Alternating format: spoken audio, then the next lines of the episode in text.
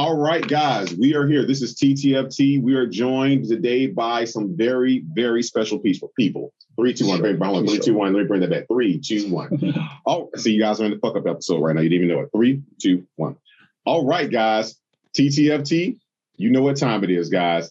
We here at TTFT have a motto: Don't talk about shit that you don't know about. And we we reviewed about what 40 movies now, 35, 40 movies. Mm-hmm. And so we talk shit. We've given praise and how dare we do that without showing you some of the great artistry we've done? But before we do that, I got to let you guys know we don't just have one interview, we have the cast, the crew, and the people that are you. We're joined today by Jared Rush, Jeff Wells, Mr. Tarantino Jones, and secret guests to be announced as their lazy ass come in because they're late. Guys, how you doing? Pretty good. Doing good. love it, love it, love it. Durden, tell us what movie we're reviewing today. That one right there. I'm going to kill someone this Friday. Could you, could you have some more fucking enthusiasm? Yeah. To God, let me show you how it should have been done. Durden, tell them what we're reviewing today.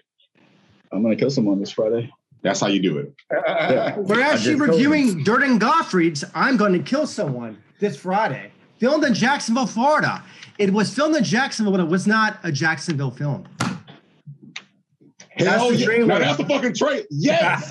yeah. Hell, I'm done. All right, that's it, guys. Good shit. so uh, uh, Jeffrey Wells played uh, Brody. Tarantino played Joaquin Goozy Goo. That's according, to, that's, according, with that name? that's according to IMDb. I can't. I don't know. It sound kind of, you know, you know, it is what it is. You know, that's my brother. So Joaquin. Sounds, it sounds dark. Jared's, of course, co- uh, co- co-writer, executive producer, everything else, sir. Location scouter, talent finder. Before you move on, Jared, did we miss anything? Um, no, I think we're good. He's also credited as Dante Gerentrod. Oh, that's a that's a that's a triple. Yeah, that's that's a, trifecta of uh, doing a fashion. yeah. All right. So, where to begin? Where to begin? Um, so everybody that's watching this episode will have just seen the movie. We're going to premiere of the movie live on the channel right before this episode goes. So um, let's just start with the uh, concept. Uh, I think Jared, you could speak on that best. You had just seen Never Go Back, and then right, yeah. So uh, Durden Godfrey uh, wrote, directed, and uh, made this amazing film called Never Go Back.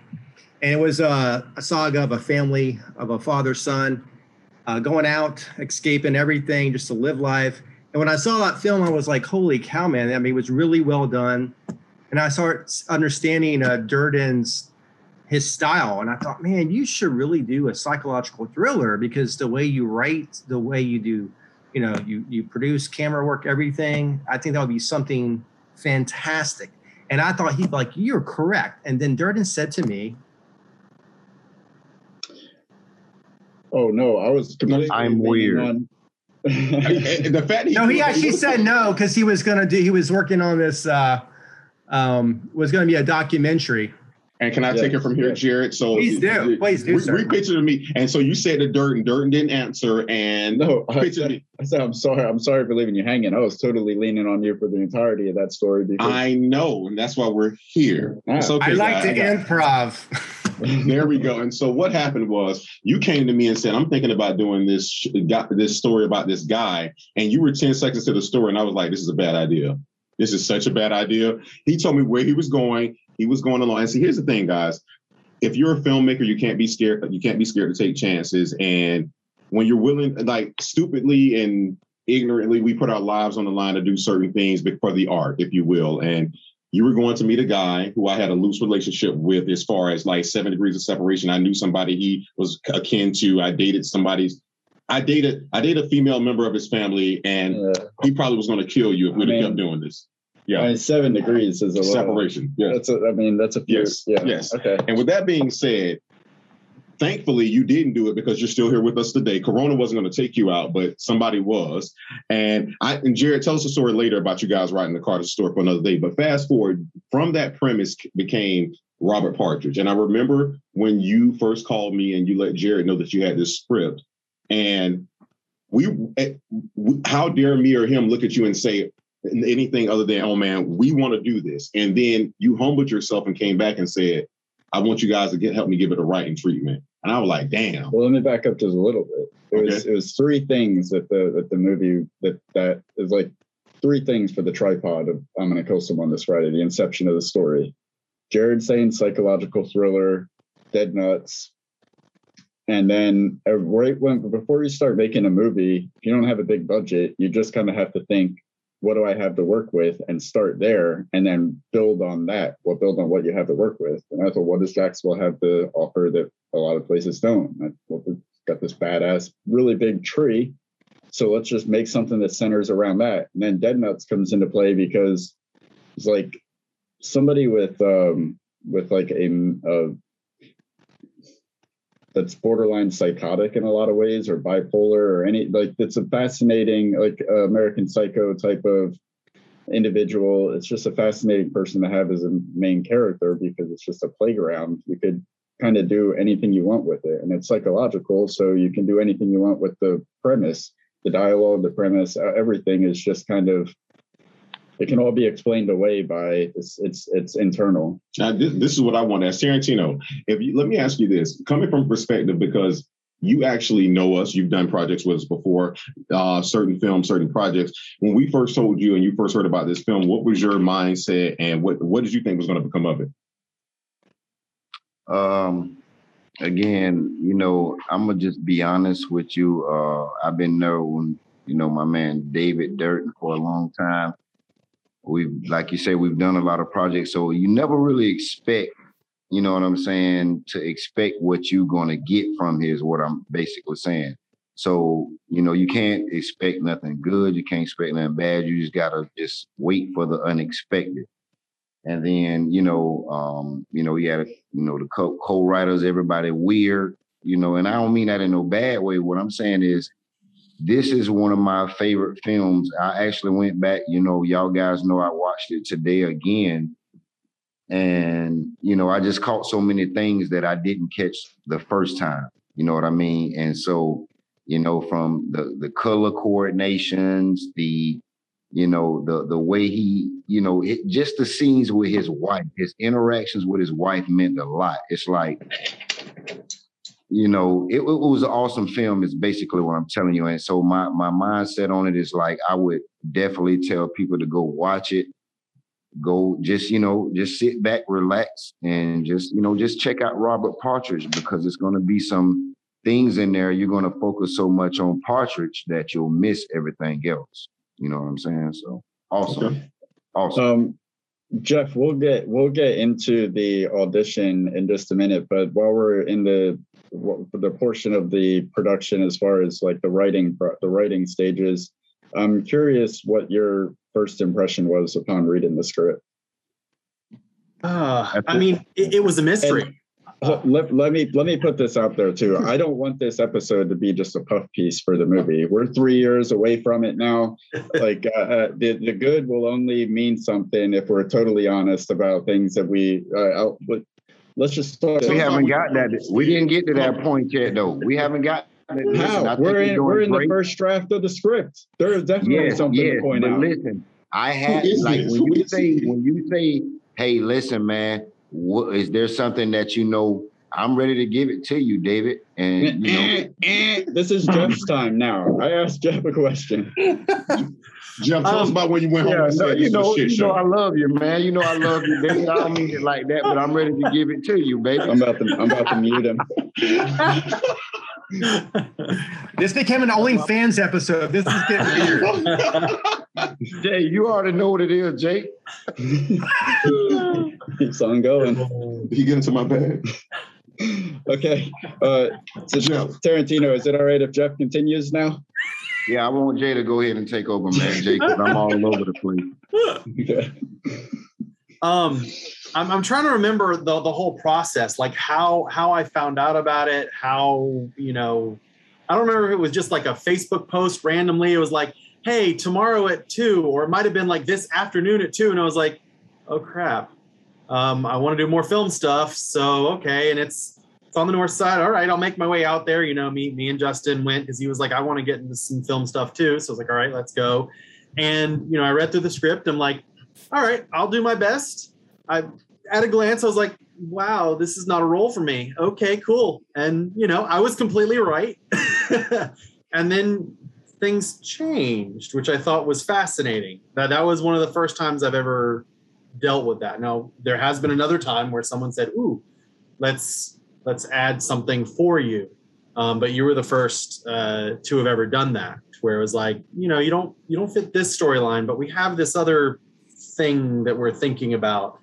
And I just thought that was that was very interesting. And I mean, it Jeff- was it still had that audition um, structure that is very nerve wracking, but at the same time, nobody was uh, just making that happen. Just the actors themselves in their own heads, and that's just what they do.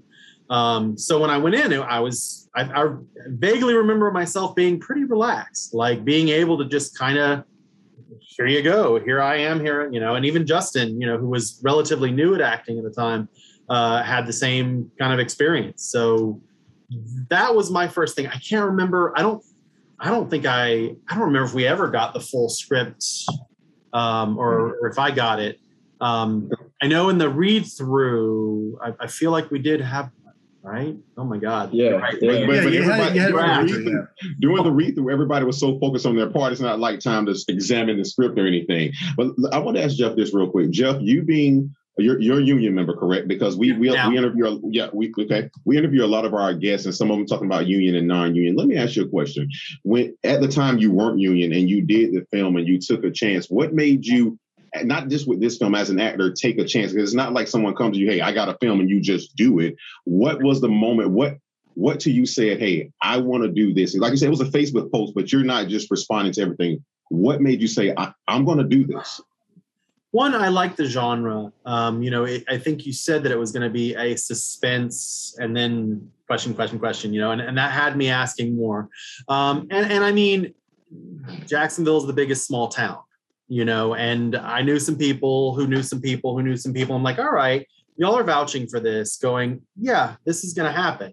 So that that helped me uh, want to jump. I mean, actors have to jump you know the the problem is there's going to be occasions where not to bring up OnlyFans, but people end up a little bit exploited at times. And this, the fact that it, you already had the support of the community going, well, we've we've got yeah, no, they'll get a job done. They'll they'll get this this film will be completed because it's sad that that is the benchmark. Like, Yeah. will it be completed? Yes, Yeah. no, maybe so. That's that's number one of independent filmmaking. Will you finish the project? If You you are know. paying somebody and if you're paying somebody an exposure, you can at least give them something for their real at Jerry, the end of it. Jared, do you have any experiences with stuff not finishing? uh, yeah, I have a few. Yeah. yeah. Oh, Well, Did well I hit would a say actually it's funny, uh, and this this involves Jeff and what he just said, because this show is not just about movies and talk; it's also for people to understand the industry. oh and yeah. so, so Jeff, uh, we were at a Women in Film and Television at uh, Blackfin uh, years ago, and there was a Yeah. film that I no longer am a part of. At you know, right before Kill, and I remember he looked at me. He gave me that infamous actor like, "You never let me know about this," and I went. I remember looking at him "Trust me, you're." It's good. No. Uh, I didn't let you know, but then I was like, but then there's this thing happening. I'm I'm getting involved in. So I I think what is interesting is, um, as in any industry, in the sense of uh, of this craft of acting, I think it's very important that people are honest, and whether it's Jacksonville, which is the largest, smallest city, Hollywood, wherever you are, be honest. You know, because people always just go do.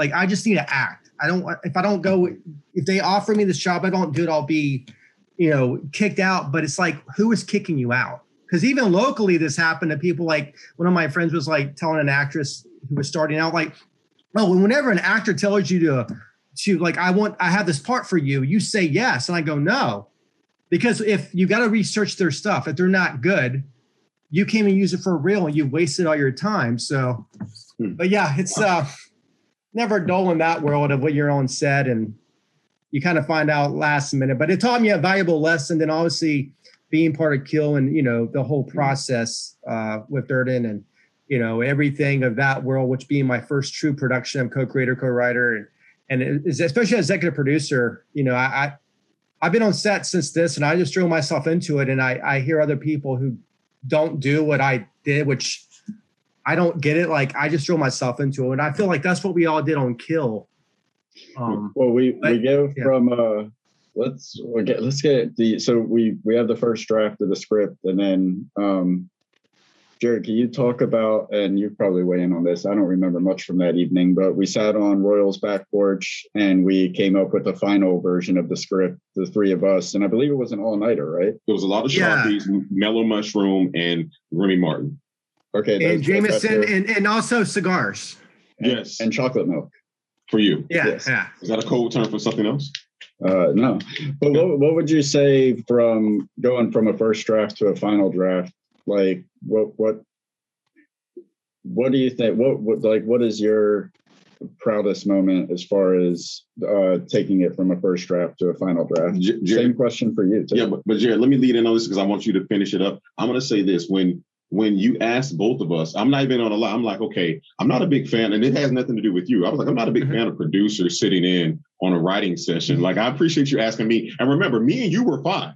Not right, not right. Jared, the producer. I don't want any producer sitting in on a writing session. Right, but I was like, okay, you know what? Fuck it. Let's just see how it goes. It's just another challenge. And I remember him coming in, and it's all to me, it's always about chemistry. But then I thought about it. Like, listen, when you have a pie, you can make the best fucking pie in the world. That doesn't mean it's going to sell because you don't know how to advertise the pie. Nobody knows you make this fucking pie. And if you're not taste testing and you're not doing this, you're doing that. So if you're not going to have everyone involved in the project from beginning to end, then you can't truly vet the script. And when I tell you when you came in, I didn't know what to expect from the writing perspective. I knew you could do the things producing wise. I didn't know what you brought in writing. And when we started meshing throughout the night, I'm like, I'm either drunk or is this either a really good script? And it turned out to be both and I will say this, like you had some very good insight. So tell me from your, I, I, for me, it was beautiful because again, I didn't feel we should even touch the script. And then with you saying, no, I know I wrote this, but I want you guys to vet it for me. And then what we came up with, I'm like, nobody's fucking with this. So Jared, go, go. Well, I'll, I'll go back to uh, late May 2017, early birthday gift from Durden. He, of course, he said, oh, I got the, the script for you um, for your birthday, but he actually gave it to me early as a surprise. And before that, we actually, uh, Durden and I, before anyone else, and I um, in Riverside having a meeting discussing the movie. And I said, I want to get this done by September. And it's April. And when I finally sat there on my floor and read the script, the first thing I was says, shit, this is not going to happen in September. Um, because I didn't realize how intense it was. But to go from that script, which I thought was mind blowing. And then the reason we actually did a lot of the rewrites, which most people, you know, and Jeff, you can definitely contest to this, is we everyone who auditions the first time I ever know what people I talked to, everyone got a position, and we created, you know, the IT we, because we were blown away by every single person there. That I think that's also I think the the talent is what pushed a lot of the rewrites that we can't say no to Jeff, we can't say no to this person. Um, and then when we actually sat there, and it was almost like I was like it was very surreal for me because I've always envisioned doing this in life, to sit around and you know you talk about the proudest moment. The proudest moment for me was in the rewrites when we're sitting there at the premiere, and the line um, where it's like you know you know you spend this money you know you know seven hundred dollars for this this and that. It's like you're either cheating on me or you're you know you're doing cocaine. It's like who are you cheating? You know I'm cheating on you with cocaine. I remember sitting next to my friend at the premiere, thinking about that line. I'm going, holy shit. It's like a dark comedy, a black comedy. Like I didn't realize.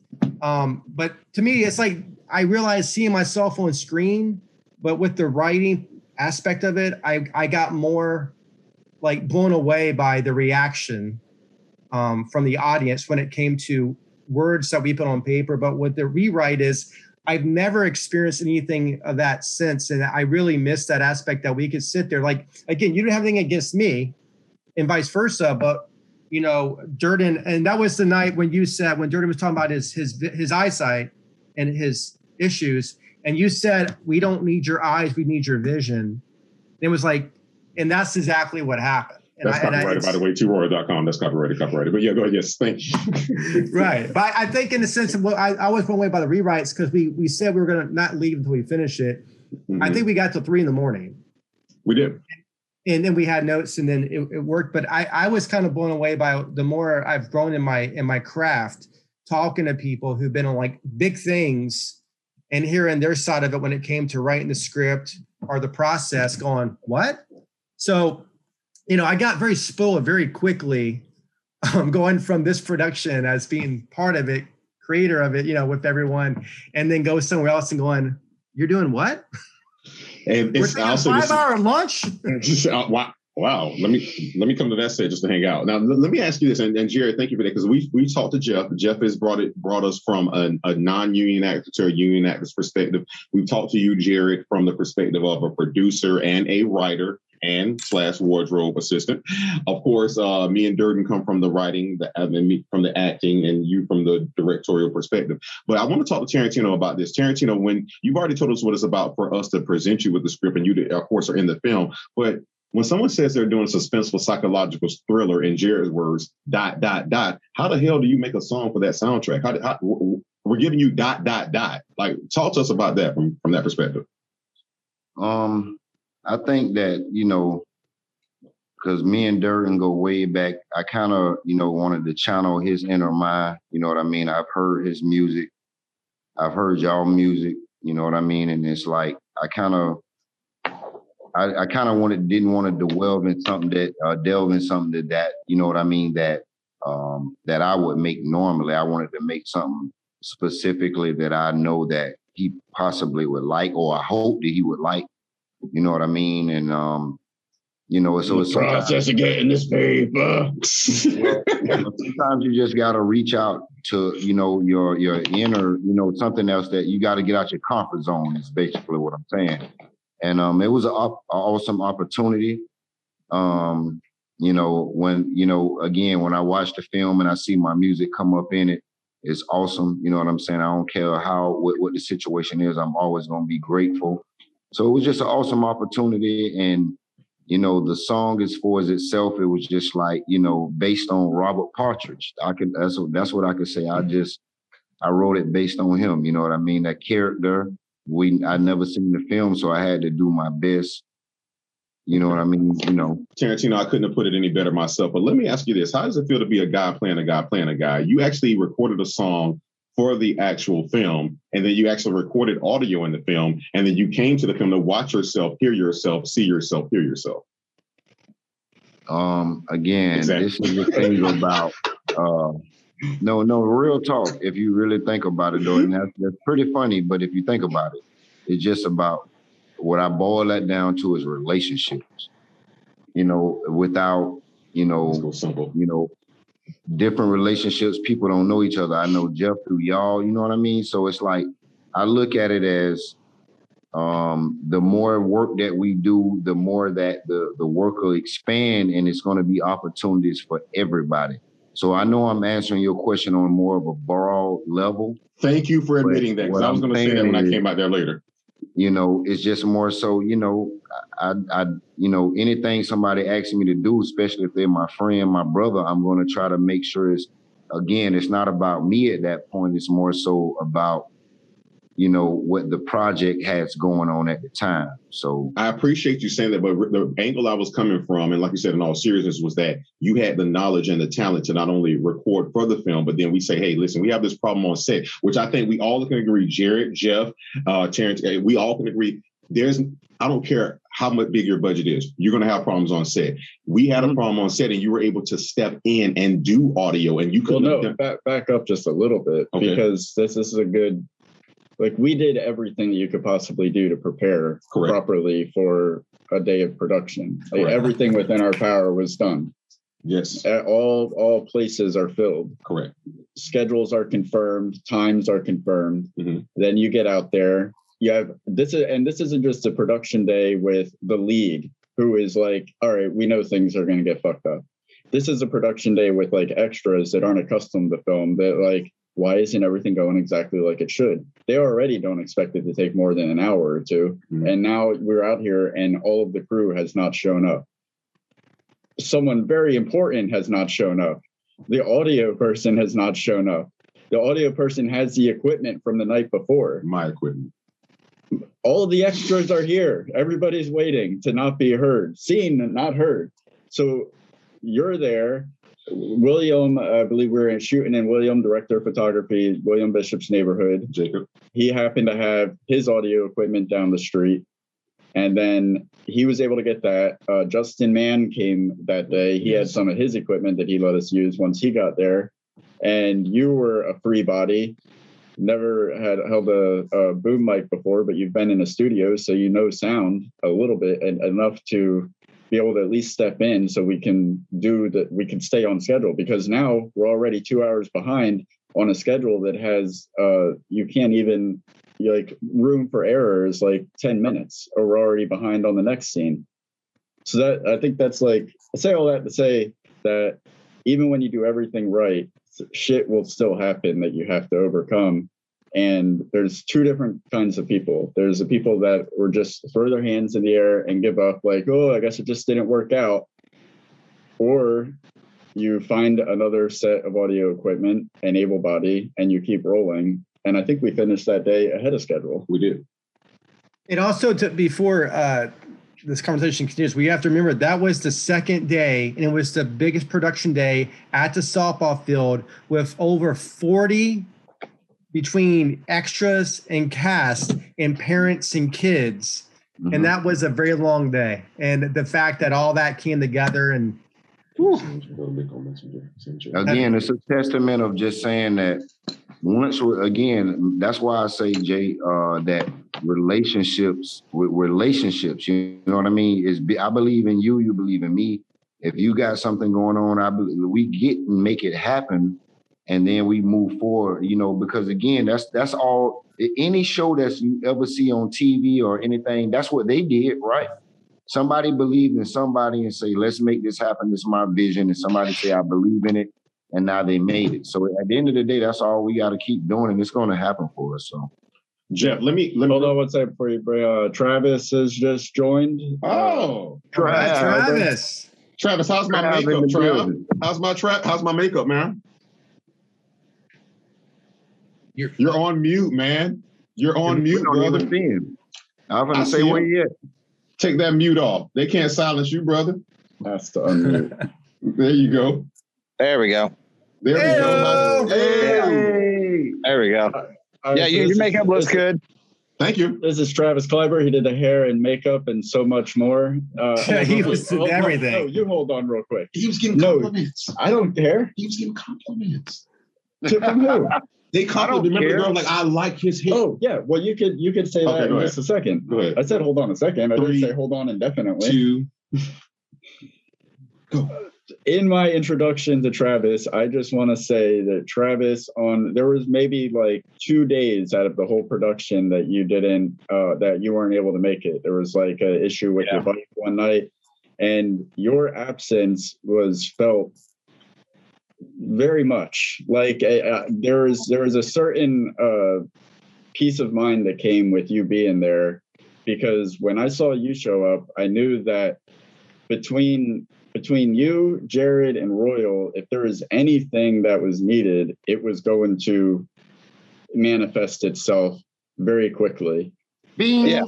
Especially you, like you were willing to do anything to make sure that we got what was needed done. Even if it Well, was it's 'cause I and wrote then, uh, script, knocking so- on doors of mansions. Yeah. I mean, the, the script with the script was like solid. You guys were solid, so I just felt it felt like a family. You know what I mean? So that's why I was passionate about being there as much as I could, and I was bummed out the two days I couldn't make it. But you know, on set, it was just so much fun. You know, like shooting with shooting a movie with your friends. How, how much better can you get? You know what I mean? Yeah. Yeah. Nice. Well, I just want to say I appreciate it.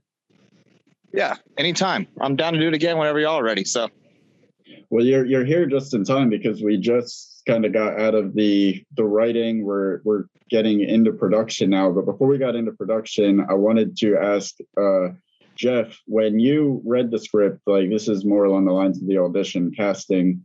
was there a was there like a particular character that you were hoping to get? Like when you when you read it, was there somebody that's actually you didn't read the script? How the hell Yeah. did we do the audition? Did we just It, That is- it was the There's nothing side- to refer, but it was the Oh, we dinner, had it was the dinner scene um, between That's right. Robert and um, and the wife and and then the other two, the couple, where it was just kind of politics and it was you know it was fun. okay? let me let me transition the question a little bit. Then is there now seeing the movie after after the fact? If you were the casting director, do you think that like if besides Brody, who else do you think would have been a good person to cast you as a good character? Oh, I'm an arrogant as hell. I'd say Partridge, but you know that's just because he's on screen most. Oh no, and and I could see it. It would have been very disarming because you have a very pleasant listen, demeanor. if you look at it enough times, Brody could be a killer. He's coming in IT and shit, but he can fuck me. Those people are fucking weird. Well, and, and honestly, when you know when I when I read him and and you know started thinking it was, I, tried not to get into my own head, but I was like, all right, I'll just play it as you know he's exhausted, whatever, blah blah blah. But then when when I watched it, I was like, oh my god, he's he's literally Milton from Office Space who burned the place to the ground. Right, right, right. Like he was the psycho. So I'm like, all right. So in a way, I ended up as an accidental red. Yeah, my stapler. Um, you know, he was kind of a, a red herring sort of um, to where, or, or at the same time, he just he is a different type of crazy. You know, that that's Mhm. something that I noticed in all of, not all, but at least a good number of the characters is that they had a thing that made them a little off. You know, in, in all of them, like it just there was something a little bit and i think that's what added to the tension of it overall is that there's just is you know that that disquieting i guess Mhm.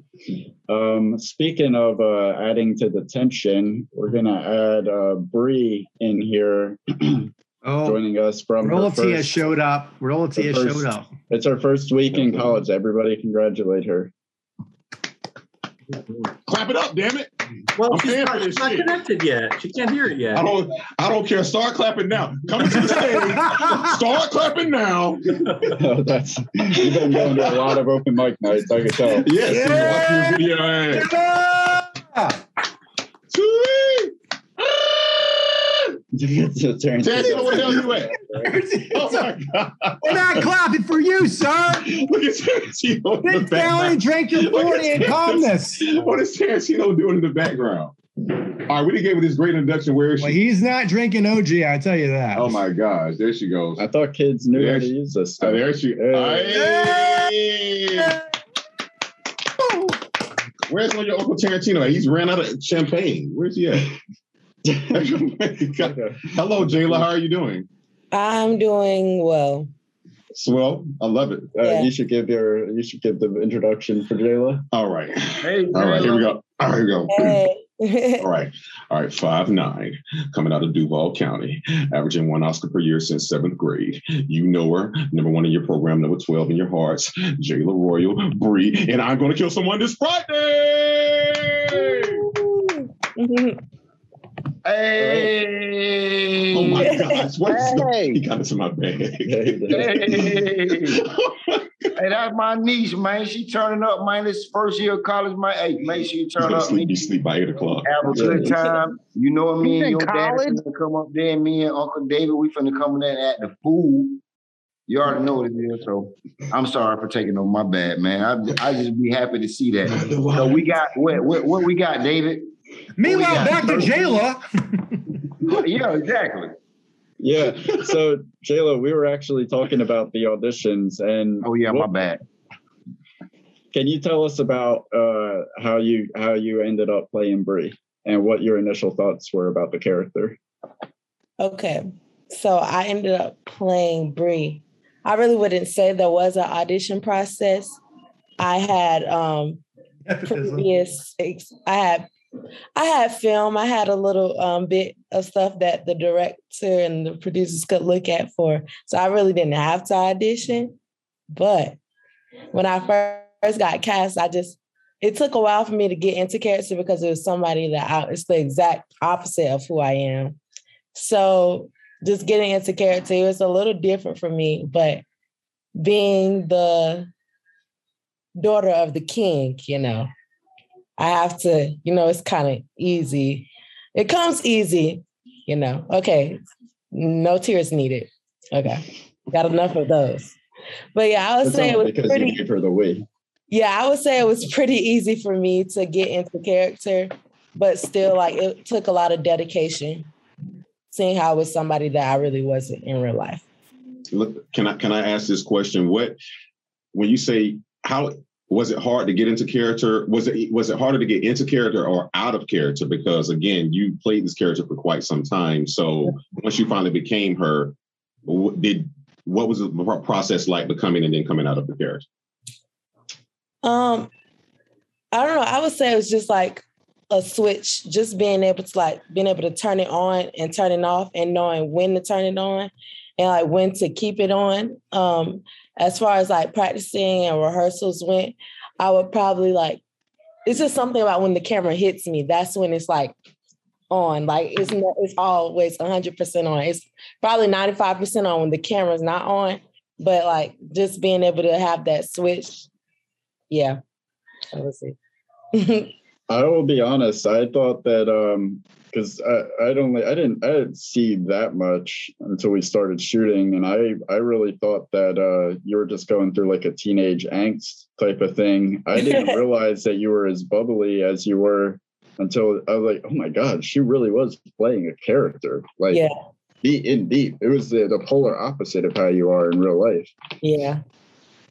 You did a really good job. And it was your first feature film, phenomenal, right? Phenomenal job. Thank you. Did you did you ever worry about playing that role and having to go back to school? Um I mean, because you technically have have you been found out? You've probably been homeschooled for the last two years, probably. Probably. Yeah. Um yeah, I I said I really wasn't like again, like I wasn't really it, the time we were going through, like when filming this, it was a lot of that actually going on in school. So it was kind of like weird for me to play a character like that. But I say going back to school, you just got to be able to have that switch. But it also helped me see the mindset of the students that are that may be like that or have maybe going through the same thing. So just seeing like different, it opened up a new perspective for me when going back to school. I have a uh, I have a follow up question for you, Jayla. But before we get into that, I want to welcome Joseph Stearman, played Pat Durrett. Yeah. All right, bring him in. Welcome, Joseph. Man. Hello, hello. Hello, hello. So the, you and uh, Jayla just joined us as well. This was kind of uh, this was both of your feature films, correct? Like absolutely, I, I this, and yours too, right, yeah. Jayla? Okay, yeah. so um, Joseph, I'll get back to you in just a second. Jayla, when I have two questions for you. One, what being your first feature film, um, what was that like? But also, when you heard about the character, this goes back to the review. Were you at any point um, have any concerns or hesitations about playing a black girl that does this? Did you think that that might? At any point, did you think that this is sending a message that I don't I don't want to be a part of? Um, not really, only because I haven't seen it like like in real life. You've never seen like, oh, it's that one black girl that goes and just shoots up the school. So I really haven't seen it done before. So it helped me also think like, oh, it's a character. Like you never, I never really thought of it as like, um, I never really, I know I understand acting is going to be uncomfortable, which is what I was learning like around the same time in school because I went to DA. So we learned like about being comfortable in our character, being comfortable with our acting. So that um, kind of helped me. I never had any doubts. I trusted you guys with everything. And um, yeah, Thank you. Uh, Joseph, I know you said, uh, I know I said I will get to you in just a second, but I need to, I need to put one more thing before you because I saw a message come in from Travis that he's currently walking around where we shot the jogging scene. So we have we have Travis on location apparently right now.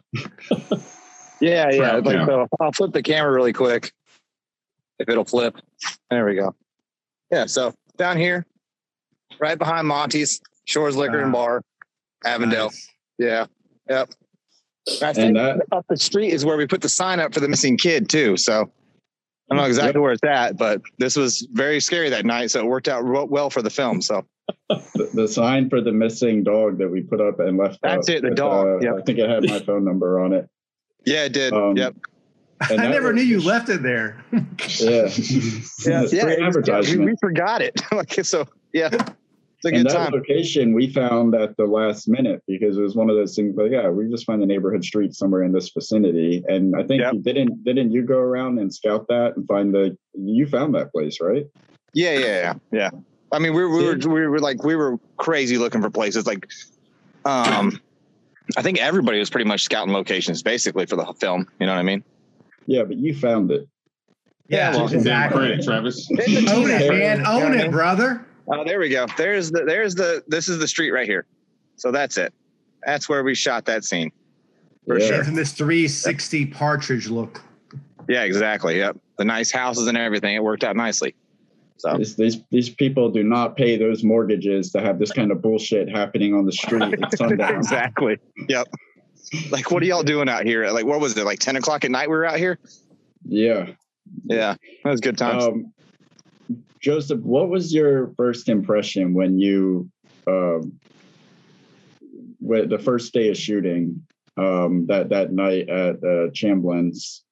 What, what was your impression there of? Because I mean, we we had the opportunity of being your first impression as far as a feature film, and I think you're coming into the call late, so I did put I did put out the preface that this is an, a no puff piece. This is this is a safe space, Absolutely. honesty, integrity. Well, well, to not sound too cliche, um, I have to tell you that it was it was magical for me. Um, being a stage actor and sort of always wanting to to be on film, and I remember you know showing up to location, you know, walking in, being very very nervous, and not really met many of my co-stars at all, and then I was really welcomed. I, I felt very welcomed on set. Um, and I got to give a lot of credit to Jared for that. He was sort of the he was sort of the handman there who sort of came in and and, and greeted me, made me feel comfortable. Uh, hey, buddy, around. you need me to get you anything? You need me to You get you good? anything? You good? You good? All right. Yeah. 15 minutes. yeah, Oh yeah. But- oh yeah. yeah, but it was, but it, but it was, it was, it was nice. And it was, it was neat, neat seeing, you know, the layouts and the things that I'd always seen before about how how scenes are set up and the you know, the equipment and the tracks on the floor and all that stuff. It just seemed, I, I, kept- I kept pinching myself, saying, "Am I really here? Is this is this really is this really happening to me?"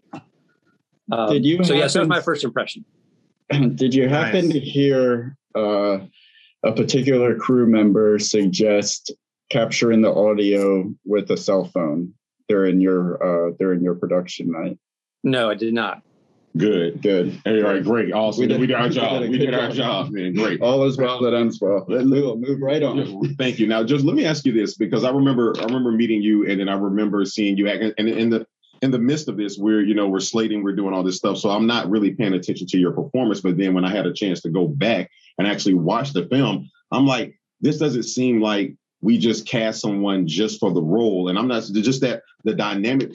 You have to understand this. It's like I don't know if you ever seen No Country for Old Men, but we remember we interviewed Ellis, and he was like, wait a minute, you had a you have to interact with this psychopath. And to be honest with you, you got to be a little bit of crazy too to even go back and forth with them. So when you're reading the script and you have that responsibility, like your film, your, your part of the film is usually it's, it's not at the end, but it's sort it's uh, what I'm trying to say is here, you have such interaction with the supposed killer. How do you what, where does your mind go to even get into character? No, I think, think for me, it was really just trying to, to to balance his performance versus mine. You know, as much as he tried to push back, I try I try to give the same sort of energy, not going to be pushed around. Uh, of course, being respectful. I'm, I've got my I've got my wife there, you know, his wife there as well. I'm in that social setting, but uh, but really, you know, I was able to lock eyes with Tom and and and, and that and that character, and, and really just try to peer into him and and, and not and not take it, just kind of, kind of give it back. That's dangerous locking eyes with that's like locking eyes. I was about to say Yeah, that. What's wrong with you? What's wrong? Don't do that. Looking a You might not let go. Look a shark right in the eyes. Don't do that. Nobody puts baby in the corner. Don't do that. um, I have like a series of pre-planned questions that are going to be for everybody. Uh, but before we get into the the production, the final thoughts on the movie, uh, Jared, what uh, I wanted you to talk about the like producing a movie because the the the awesome location downtown, the first house for the partridges, then the hurricane, then the actual house for the partridges. Like, can you talk about how we didn't have a, a big budget? We barely had a budget, so this was this was financed on favors and just you got some faith now, don't you? Yeah. yeah. so, like, uh, just can you can you talk about that? What like that process before we get into the production itself? Oh, absolutely. When um, I it's funny like working on a few movies since Kill. It's always been amusing to see people talk about um, like how we had everything planned. Like we had a whole marketing campaign planned before we even set action. So we already kind of had like an opportunity that people knew something was coming. But when the script went out, when we got all the um, actors involved and, and cast, you know, cast and crew, it seemed like people were just excited about being involved in it. But producing wise, especially was my first time ever producing and being an executive producer, and the whole picture, it was kind of like a lot was just me uh, watching a lot of videos on YouTube um, by preparing like what do you do? And then uh, the year before, um, or months before this, when I started, you know, became uh, Third Man Entertainment, I watched a lot of Entourage. So I would always channel a lot of Ari Gold. But to be honest, I, I have to say it's one of the even the insanity of disasters and as we call it, the kill curse and everything that happened. The most amazing thing I would always see with Durden is we always had a backup plan, and that backup plan normally meant right there on the spot thinking. Like when we were at the on day two when we lost the sound guy and everything and and um tarantino came and, and and helped out and took over that situation like a badass he is. I remember one time there was a situation someone couldn't show up and durden was kneeling down with a pen and paper. And people were like well walking. I'm like no leave him alone. Because i could see he was like in this element. So directors and creators like that make it a lot easier to be a producer. And then even having someone like you know a travis on set where oh hey by the way i just walked um this uh, subdivision of san marco and i got this house and i got that house. It's like like having people like travis and and a, a crew that they didn't just come in and do what they they would they did everything. And there was no i mean you're, you're right there when you talked about when travis wasn't there it was felt and it made like, mm-hmm. I mean, because I think it was like one or two times I couldn't be there because I had little guy the weekend or something. But knowing there was a Travis there, um, you know, it, it made it a lot easier. But in the sense of when problems came, because I'm always about not having problems, having solutions. You know, one of the things I always tell people, specifically you as a director, I give, I said there was times I would go up to Durden because the films before this, you kind of was, you know, it was just like friends or it was like a small crew or cast I said there were times I'll go to Durden go, hey, do these background guys know about what's going on? And you would go, no, and I would take care of it. And there was times I noticed I'll go up to you, go, do they know what's going on? Oh, you need to go talk to them. Because my goal was also to kind of push you out of that element of just directing to convey. But I also I, I learned you pretty fast in the sense of how you work. Like that time, the second day of production, you're in this element where no one else was around, and you you were able to work out like three scenes we're supposed to film a week in advance and you made it all happen there like that that bathroom scene with thomas you know and, and all in, you know that's like everything was happening so fast but it's like because we didn't have we didn't have time to prep for some of these these shots and locations um, mm-hmm. um, but I, I, as a producer it um it was just a whirlwind but i learned so much and, and it's created such a high standard like you know we're all, like we always said that you know our goal was to raise the standard and i i can boldly say from friends i know in jacksonville who are directors and writers because of what we did i know they have taken it to the next level because we we mm-hmm. created the standard and that's that's to me is one of the most powerful things i've experienced that something i was part of and created and touch and and a lot of behind the scenes stuff that was going on that only the three of us, as in we're during, we were like the only ones who knew what was happening or wasn't happening, and then how it, like we made a decision like okay, you know, we just moved with it. So that that uh to me, that I think that's the most important thing, and not just producing, but just and life in general. Because if you have an attitude like, oh shit, this the skies just open up, I'm like, okay, well, let's go find some shelter and keep filming. Amazing. Yeah. Amazing. And I know we got to get into your questions. Two things real quick. Jo- Joseph, I'm coming right to you. But Travis, I don't know if you can hear me. I just want to tell you this. I was going to mention it earlier. And uh, there was, we interviewed, who did we interview earlier that gave him such a compliment uh, on uh, someone's Oh, it was uh, uh Lady Sasha. Lady Sasha? She what said, I just watch? the, the- yes, the, one of the people, the, the, while she had some colorful things to say about the film, she loved there. She's like, whoever did the makeup and the hair, oh my goodness, I love it. I was like, oh, he's going to love to hear this shit. So we'll make sure you see that in the She interview. was, so she was very surprised to hear that it was a man that a straight white hair. man. She was like, I was like, yeah. Talk, talk about the world of identifying. So yes, no, uh, Joseph, uh, what, what I want to ask you was this because you said something that I found to be very true, and I'm, I'm going to jump, uh, say it and then let you answer it.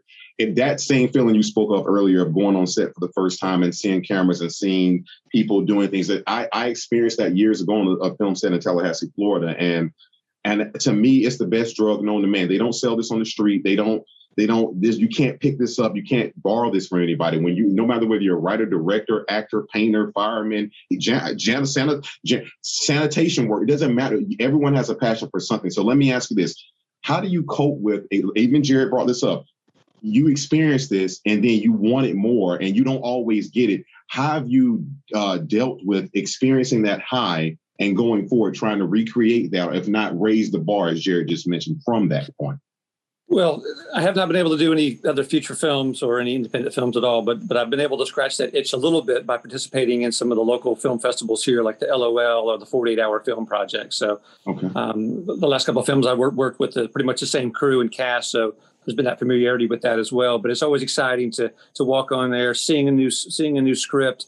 Um, just the, just the whole day or days that we do to shoot and, and all of that. So um, although it's not quite the quite the and I, I heard Durden say not, not a big budget or no budget film, but but but but, but even those are on a, on a very tight shoestring, and, and obviously the forty hour film project is just hey, got to go, got to shoot, got to move, got to go, got to go. So there's not a lot of time to really kind of sit back and and take the scene and figure it out and do it through three, three, four, five times to try to find the quote magic in there. Sometimes you just got to shoot and go. So. um you know, I keep I keep putting myself out there, looking looking for other opportunities to, to be uh, to, to be back on on in film, and and until then, I just do some stage work, which is nice because you get that instant gratification every night from the from the audience. Where film, obviously, you might not see anything. Oh man, you were so good in that. Well, I, I shot that eight months ago. I don't, I, I barely remember it. So you know, or that night. So Give me uh give me one second. Let me go reset. we're doing our we're doing our last reset, and then Dirk is going to bring us into questions. But while we're here, I just want to say it's good to see you guys. I mean, Jeff, Travis, Joe. I mean, uh, j- this this is fun doing this, man. Like I said, we we really said we like it's nowhere we're gonna we're, we're in season three of our show. We said we're not gonna finish the show without doing a kill review. We can't be hypocrites and review all these movies and not have people review ours. Dude, halfway through your question, I don't know if you could see that. Uh, are you doing? I see that. Yeah. What the heck, man? I, so anybody that knows me knows I'm a fiddler, and um, there's like a spiral notebook metal thing that was down here. I was fiddling with it. It is it is deep in my thumb. I can't pull it out. Like I, it's so deep, I can't. I'm pull- Jacob! Jacob! What happened? I can't pull it out. It, it hurts. It is very deep. You know You what's didn't feel it going in? I did. It it it, went, it popped and it went in so fast, and then uh, you'll hear it on the microphone. I went, I'm confused There was a not there, there was a little. Oh, I'll believe when it comes out. There's a little like that. As soon as it went in, I went, and I was like, oh shit, that's actually. I Well, promise you, well, he's I, never. what did I tell you? I told you don't mention the kill curse. What did you No, do? You did- you What's the first thing you said? What's the first you- thing you said? so No the- one's died. But no, fuck that. He's asking for. He did. He pulled this shit in Selma. We went and filmed the Selma series, and he. Oh, I almost cut my finger off of my drone. Like, dude, I'm the actor here. The fuck's going on? so Oh, shit. Okay. Are you fucking kidding me? Get the fuck out of here. You no, no, no. Is that There- from um? there's Is that is it? uh, wow. So, Durden, Oh, it just just pour some whiskey on it. You all right? Uh, just put a little fucking whiskey. You're good. Yeah. Good gracious. you- And hey, Sorry, sorry, sorry to take us off track. well, while, while you're while you're tending to that real quick, I do want to say, hey, Joseph. Um, Yes. I was uh, every go. time I see your Here you performance, Here. I'm blown this what you away. But also, I can't you believe that was your first time um, in a film because you not only were professional, you literally came out there and knocked out the park where you really became that character, which was not the easiest character, especially first time filming to do. So thank you for your due diligence and everything. Thank you, Jared. I appreciate that. I mean, that means a lot. Absolutely. Thumbs up. Joseph. No, seriously, Joseph. Thumbs You're gonna be I wanna blood brothers right there, Royal. Be blood Right. brothers right there. Go ahead, cut your. Everybody's worried about COVID. I'm still worried about hepatitis. Fuck that. No, um, no but I'm That's a still good point. yes, That's a thank good you. point. No, Joseph, I can echo what they say seriously, dude, because I no matter how good the script is without the talent, and I tell people there's no small roles, there's just small people. And if you think you can have one word or no words, you really have to give it your all. And I haven't I haven't always been a lead or anything like that. I've started mm-hmm. out being craft services and just learning. And that's the one thing that I did on that set that I was telling you guys about in Tallahassee, which was I got there and I just didn't become an actor. I became a sponge. Who is this guy? What's a gaffer? What's this equipment? And it learns you. It's like you're going on a golf course. Are you going to go with one club or are you going with the bag? Life is a golf course. I'm not going to go up there with my my four wood or whatever you call it. Are you back? Huh? You and okay? also, I want to, say, and also, real quick about that role, I want to say also to Jeff because Jeff auditioned for the role that Joseph got. And This here's another thing that, and here's another thing. I remember I was all about Team Jeff, straight up. And I'm like, he's got he's it. like he's telling the truth, He's Jeff. got he's it. And I'll never forget when Joseph came in. I'm not joking. This is what happened, guys. I sat there, uh, and I went, shit, like that. Because uh, just how he did. But what I what I have to say about you, Jeff, in a sense of your professionalism, a lot of people, even the largest, smallest city, can become very petty and say, fuck that. But what you did is like, no. And again, because I, you know, we created parts for everyone who auditioned, you nailed what you, I mean, you nailed your part, man. Like you, and again, I, I, the professionalism on this set was, it blew my mind again, knowing what I knew that, because no one really knew that. Jeff, you and I knew that.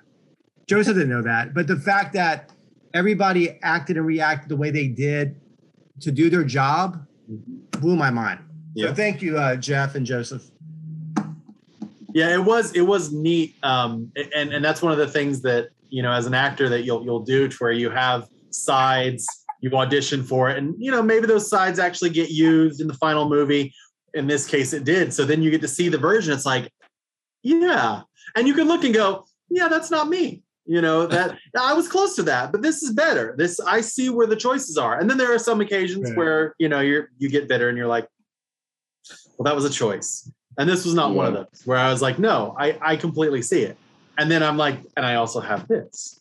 And that's the that's the part that you guys were i think i don't know if that was initially the the full plan but you you built jacksonville. You built you know like it, it was made for the people who came in you were giving back.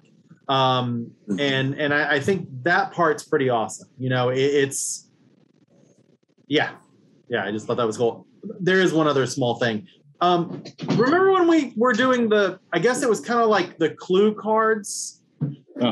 of the the promo of the characters. Um, yeah, so I think you, Durden, you might have just got attacked by mine because it was a fork with a wire on a string. ah Yeah. That's right. He's done this too. of all the people to be here to witness it live too. That's that's fantastic. It really was the kill curse. And it was This is your the one I had. Love is love. Love is love. We've we've done almost 50 episodes, and you wait till now to stick something through your finger in front of everybody. I didn't do and it. on Royal, we know why because what you said earlier. I'm not. It gonna has to be. He, he just said he didn't do it on purpose. Was it an accident? Yeah, No. it was totally an accident. Uh, Tra- Travis uh, Thomas is still working with the uh, flip phone. That's why he couldn't be here. Well, So, we're going to be doing his interview uh, in in studio. Yeah. Okay. Well, I just mentioned him too. Like, where you at, bro? So Oh, he knows. He'll be here. No with answer us that Monday. tomorrow morning. Like, what's going on? yeah, right. Yes, he He will. ain't doing yes, nothing. like, Come on he's now. like, flip. So, Drew, tell him what you're going to go into. What kind of questions we're going to gonna do here. So- and Jayla, hold on. I'm sorry, Jayla. Feel free. Where's she at? Uh, never mind. She No, went. she, no, she's No, she's she, there. She knows the oh, there. there. She, heard, she was waiting on her name. I knew it. Oh, I love you. At least you're ready. Camera ready. When that camera comes on. All right, go ahead now. Thank you, because we're gonna need her for this. Okay. Yeah, this is these questions are for everybody. Anybody that wants to answer. That everybody doesn't have to answer every one, of course, but just if you have something that you want to share from each question, please feel free, and we'll just you know go in no no particular order. We'll just be uh, nice to each other, and whoever starts talking first, they have the floor. Um, the first one I have is uh, when you first saw the movie. Uh, what what was the experience like as far as the premiere goes, and what was your what was your first impression of the movie? And in that, I would like you to include one thing that you would that it, like you have to change something about I'm going to kill someone this Friday. What what is that going to be? That's a loaded question, but go ahead, guys. And gal. I guess Don't I'll be shy, jump in. then. Jeff. Don't be shy, Jeff. Like how everybody counted to four and then went at the same time. right. Exactly. I don't know my, my first impression was that the, the the turnout was crazy. We had so many people there for the film. It, like it gave me goosebumps just all the hard work we put into it. All these people showed up to share this moment with us. It was great. And honestly i wouldn't change anything about kill. I think it was it was perfect you know? I it was, a, it was a great time in my life that i think about all the time so You have to you have to change something. He would change you asking him that Ah. question because he doesn't. don't make me do it don't That's make me say it. that's exactly what I'm doing. Okay, well, okay, I would, I would, um, I would go back and reshoot the scene on top of that. I don't know what building we're in at the very top, where we had the AC going the whole time. I would turn that AC off. That's what I would do. So Yeah. That's for all my Yeah. sound students out there. He just gave you forty thousand dollars of advice. You don't have to go to full Yep. Sail anymore. Turn off the AC. And if you're ever turn on off the the set of a production and you hear somebody say, "We'll fix it in post," I want you to walk up to them post tape Punch him in the smack them in face. the fucking punch mouth. him in the face. Yeah. Tropic yeah. Thunder. Oh, Tropic Thunder. Yeah. Yes. There you go. We, we are getting Um, this in a live shot, right? yeah. That's right. Um, I, obviously, for me to be able to to go to a premiere, a red carpet premiere, walk in, uh, stand up there next to people like uh, like Royal and and uh, Jared and Jeff and all these uh, people that were there. Uh, Tom, just I guess, just I remember I remember just the, the the buzz that was in the room. Also, I also think maybe the weather was kind of maybe. Uh, for that night it was either rainy or big storm, and thought maybe we might not be able to do the premiere. We weren't sure, um, but and uh, there was a and there was a bomb threat. Oh, oh, I did not know that. Okay. Yeah. Um, so, so, so, so, yeah, yes, yeah. So that was so obviously I really, really enjoyed that as well. Uh, as far as the movie, what I would change is probably the, the, the scene, the scene with Pat at the table. I would probably would have made that a little longer. Probably, uh, probably would have been. Hey, Yeah. nothing wrong with that. Hey, that- You're I going, enjoyed You're it. going places, kid. You Hey, got look- the spirit. I, I enjoyed it. Like I was, I enjoyed that.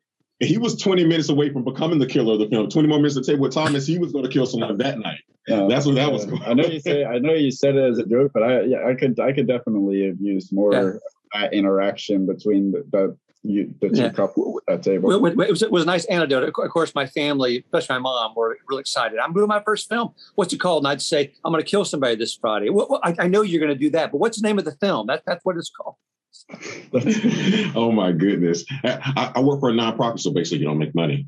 Yeah, it, it, it made it Exactly, made uh, it made reaching out to people about the movie very easy because I never put any context in the email. It would just be subject. I'm going to kill someone this Friday. I'm going to kill somebody When- this Friday. Yeah. When you get an email with that subject, you better open it and see what it's about. Either reporting you to the police or watching the film, one or the other. Yeah. and, and, and actually, Durden, I, I think the very first email you sent me um, had that subject line on there. Of course, I knew what it was. And then you went to like this one little paragraph about saying, hey, thanks for coming in. Sorry, blah, blah, blah, blah. And I read the whole first paragraph thinking I didn't get it. And you went, oh, just kidding. And then you, then you, then you made me the offer for the film. So, uh, so I, right away, I got your right, right away. I got your vibe, like right away. So that was good.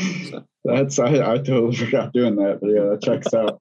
I want, I want to check check the uh, teenagers' minds, see how fast they are with these phones here. So, Jayla, why don't you tell me your favorite scene from the film? My favorite scene from the film would have to be the hallway scene with me walking down the hallway. It's not even me just walking, it was the look. It was the look. That was my favorite scene throughout the whole. You are your father's daughter. I'd have to say say my favorite scene I mean, is she wrong? I mean, hell, what she- was your favorite? that was that was my favorite scene. Other So than the the only time, thing that could beat you on screen. Well, I was, That was a proud it. Papa The moment. camera was looking at me. Jayla, hold on, Proud Jayla, give him the Papa eye, give him, moment for give him the wink, give him the wink, give him the Bree wink when she walks down the highway. Give him the Bree wink. That- that- that's it. That's it. That's it. Bam.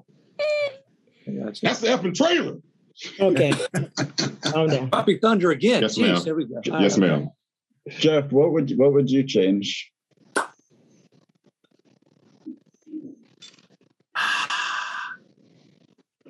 I would say the only thing I would probably up the red herring aspect Oh, because wow. I don't I don't think that that that uh, her character was obvious as it, but I still feel there could have been more where the audience would be like, wait, just just to to, to aim lean into that from all of the characters, not you know not uh, I'm not saying just for Brody, although Brody I do feel had it with him talking about the guns and this and that and just kind of giving that little anecdote. So you wrote it in there, but I don't know that it made it quite to the screen. But then again, sometimes you got to go subtle. But I think I would have gone a little bit harder with that, uh, you know, with Yeah. all of the characters and pushing their their. I honestly would have said their offness even more. Now I don't think I would have asked the actors to do it more. I just don't know how to get that. So that'd be the Uh, only. no, uh, I completely identify with that because that was uh, we were talking about that earlier. That, that was one of the dilemmas that we faced was trying to find that balance of not giving too much away, not spoon feeding, but Hmm. giving them enough to chew on to uh, create their own theories. And that was, yeah, I agree. I don't think we always nailed the the. I don't think we always nailed that balance perfectly. And, but in fairness, no, had we flipped the narrative, you're not wrong, Jeff, because other people outside of us who are not involved with the film have given that criticism. Had we flipped the narrative, people would have been like, "Well, you know, this is so taboo. It's so it's what they do. I saw it coming a mile away." So it's like, while you can't Hmm. please everyone, it's like at a certain point, once you put in the work, you go for what you feel is a great film. But I agree with you guys. I would have loved to see, even though it's, I, we've talked about this personally, the certain characters be delved into a little bit more. But then hey, it's just what can you do sometimes? Something's always going to wind up on the cutting room floor. And that's why I love film. It's like, okay, next time I get the opportunity, I don't care if I get two seconds, they're going to fucking remember me for life. Right. Yeah. Um, so uh, making an independent film is not all glitz and glamour. There's, uh, you know, the red carpet looks all nice. We take the pictures, we put them on Instagram. It looks like, you know, we we did this big thing. But Jared, tell everybody about the afternoon that created this event.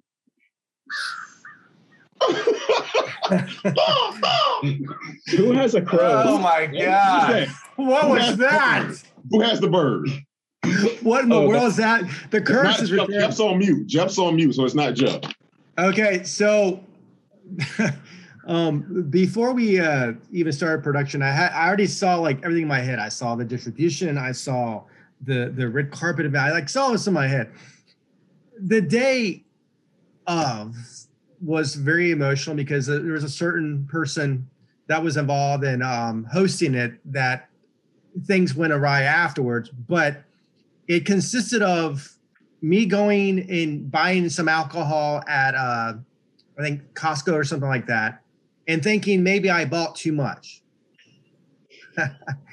and then Durden picking me up um, off Atlantic near Girvin, us driving to Phillips Highway to pick up the banner, then going from there to um, Bold City Brewery, where literally there's a picture of me sitting passenger side with beer this high and I, I can't even do anything. Then us parking illegally in front of the library, the, the one of the side entrances. And then we saw something there. It's like, huh, someone has a box. And then we're unloading. And then the, the library is like, oh, that's a possible bomb. There was a bomb threat. So this is where Dur and I were like this. We're we're carrying stuff in, and like, oh, well, there might be. He comes out, it's like, oh, there might be a there's a bomb threat. They might not, you know, we might have to close and not do this. I oh, go, what? And I just ignored Yeah. it. I'm pretty sure we looked at each other. We're like, yeah, that's, that, that checks out. That's about Yeah, right. yeah, that's Why- about that sounds about right. there And then we go in no there, one told me this. and then the uh, the backdrop Well- that looks so beautiful on people's Instagram and Facebook. Um, they donated it for the event, which was nice. because of Adam Madrid's hookup. He he he set it up for this the company. But so we're I'm putting it together. They're doing something over here. I'm over here, and they forgot like five screws. And like, oh, we forgot to put in the bag, and it's like, okay, of course. So it's like right before you know people got there early because it was uh, first of all it was the um, first official Jaguar game Thursday. It was raining downtown, and there was a Shrimps game, and we still sold out you know 400 seats. But when we get done, Dur and I go back behind the stage, and we're in our little dressing room changing. And I'm like, I'm already ready to go home and go to and go home and drink my scotch and watch the movie, and just like it was so crazy. Then when the doors open and the people came in. Like one of my favorite moments of that is only looking at this this insanity of people. And then when it's like opening the doors where uh, people are screaming because they couldn't open the doors. I remember Durden, I think you were yelling, your dad's like back up. And it was so insane backed up that day where I didn't even get a drink at my own premiere. But what blew my mind was again, it's just like the movie itself. Make going so much goes into making it, and it's the same thing of this. But the whole point of that was to give everything back to everyone who was involved in the film, but also to show this is how it should be. Because mm-hmm. you know, like Joseph, when you said to experience that, it's like even when we did the table reading, people were like, "I've never had a table reading like this." You know, and I and and I haven't had a premiere since like that either. Um, but it, but I think people don't understand what goes into the behind the scenes. But during I, like again, it it everything came to like the reality of that whole production. Like, oh, there's a bomb mm-hmm. threat. We might have to shut down. Yeah, okay. And we just did yeah. our thing, and no one knew the difference. Well, I mean, at that point, there's things that you can control and things you can't control. And like and like you mentioned earlier, you know, when you said that there was a an actor didn't show up or there was a scene change or something, and Durden's on the ground trying to figure out the next scene, you have to you have to you have to move forward. You have to. If you mm-hmm. don't, you'll never complete anything. Whether it be film, life, whatever. I was. I live the motto: always forward, always yeah. forward. Right. You know. Yeah. Nice. My, my, you know, when your life is a series of hurdles, like everybody's is, you just like that. That's your option. You either figure out a way to get over it, or what? You're stuck there. Like that's that's that's ridiculous. Right. Um, I want to ask two more questions that are about the movie that'll kind of sum everything up about the production. And then before we go, I just want to catch up with everybody about what what what you're up to now, um, and any advice you have to offer. So just be thinking about that. But for Kill, um, it's a two-parter, and I'd love if everybody could answer this one. Um, what is your favorite memory from the production?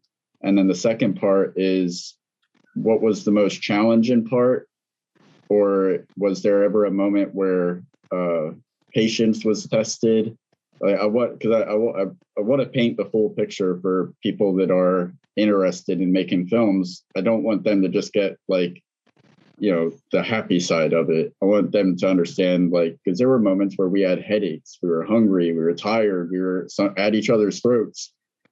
It was there were some great moments and we produced something great, but also want want to want to balance that out with the other side of it too when we were challenged and how we overcame that.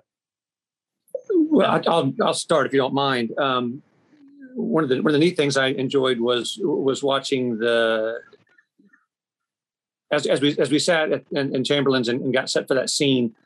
Um, typically, as a stage actor, and obviously that's all that I had you you're you're working with these people for weeks and weeks and weeks and, and honing the lines and and picking up on the nuances and and, and, and organically finding things in there to connect with the other person and, and, and so when I walked in there besides the table read I really hadn't been around anybody. So um, you're, you're basically saying hey you've got you've got a half hour 45 minutes whatever it is before we shoot to find some connection with these characters with these people. And it's going to be on film preserved forever.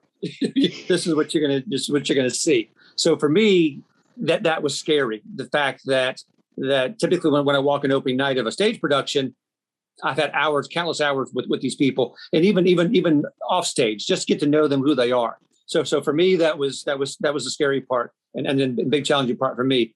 But then also the magical part. I keep using that word magical. Um, just just seeing the way that scene came together and seeing the light changes and and how the table was set and and it got as it got darker outside and the candlelight and how all that and I, and I kept thinking to myself I bet this looks beautiful. I bet this looks mm. absolutely beautiful on film. I wish I could see it, but I'm still trying to stay in the moment. But I can just tell based on what I've seen, the way it was set up. I said, because everybody looks right in candlelight anyway. So I said, this has just got to be gorgeous, and I can't wait to see it. That's awesome. It was gorgeous, too, oh, by the way. It turned out really well. G- give me one second to reset, God. Before we move on from you, Joseph, I want you to think about something. I, I want the unmagical moment next. reset. There you go. There you go. Jayla. Hey, hey, Jayla. Unmanageable. I'm embarrassing her, guys. I'm sorry. This is her first time away from home. I'm sorry. Well, Jayla, so you sorry. rocked. You rocked it out, by the way. And to go back to what you said earlier, I had no idea. I thought that's who you were because you did it so well. And your and your father actually told me that he was working with you for a bit before production, and then to finally meet you, like aftermath, to seeing you smile without looking like you're going to kill somebody Eh, I, I was blown away by you, and I'm very, very proud of you and what you've achieved and what you're going to achieve in the future. I mean, if she did, if she didn't do the role exactly right, she was going to get beat when she got home. Oh, he didn't. Wow. He, he wasn't working with her. He was Joe Jackson in her. oh my god! edit, we gotta edit. do. Whatever y'all seen Avengers Endgame, whatever it takes whatever it oh takes. whatever we got to do here. I think I think Jared's going to get an award. Look at the bloody, oh my! I know what he, the bloody socks. Oh my gosh! Again, guys, but th- guys, thanks everybody for time. We probably got 10, 15 minutes We're gonna everybody because then we got to go back to work after this. For, oh, hey, hey, there we go. You get it, Jared. You get it. Thank Come you. on, Jared. What? All right, uh, Joseph. If you uh, if you don't if you don't have something that that you want to put in that part. I, I completely understand. well, I, well, I mean, as far as I mean, as far as unmagical, I mean, it, it, was just it was just to me it was a pretty pretty short shoot. It was only you know only that that evening. Um, you weren't around us enough for us to, to piss you off. Yeah. Well, what, what did Thomas say to you? What did Thomas say to you when we said cut?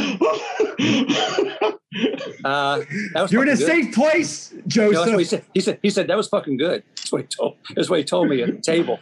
Um, well, but, but no, as I mean, he was I drinking. Mean, well, that's true too, but no, but but but, but now I remember like when when when we wrapped that scene at the at Chamberlain's, you know, getting a picture with you guys and and and just thinking about how well I'd been treated. I mean, not that I had been mistreated anywhere else, but but but I, I felt very supported by everybody. I mean, I mean, you know, Travis doing my makeup. I mean, everything. It was just it was great. The, the only thing, um, the only thing I remember having difficulty with was when we left there and we transitioned to the house to do the bed scene you know, it's it's that challenge of trying to stay in character. Although all I'm doing is looking looking at a laptop. So for me, that's sort of the unmagical moment, or, or whatever was was kind of that having to leave there, go. But then I remember it was either it was either Durden or Jared saying, "All right, and for Joseph, that's a wrap." And it was like, yes, that was Jared. I finally got to hear that. Like, and we're done with Joseph. There we go. And, and big applause. Send me out. I remember just, I, I can't remember driving home. It was just literally like that high of just wow. There did Thomas. How we do it. You're, you're like, Will, you're like Will just said.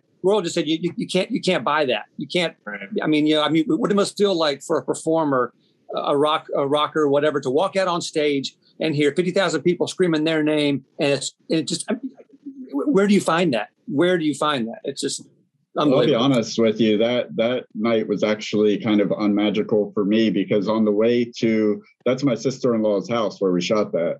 Okay. It's the first it's the first night of production and you know we're on location at Chamberlain's and that's cool turning a book bookstore into a restaurant but then we're going to shoot at my sister-in-law's house and it's like eh, you know on the way there I'm thinking I bet Steven Spielberg doesn't have to shoot at his sister-in-law's house. It's like one of those things that that humbles you and lets you know like hold on now don't get too big you're going to your sister-in-law's house to shoot but you never know when you watch the movie. But that that's like we we shared that sentiment on the way there. That's why they stopped making reasons. closed caption sister-in-law's house. It just pops up like that's all good. But, the, but Joseph, exactly. thank you so much for that. And uh, Jared, could you could you could you wrap them one more time? Wrap them like you did, Jared. Wrap them. Go ahead. There you go.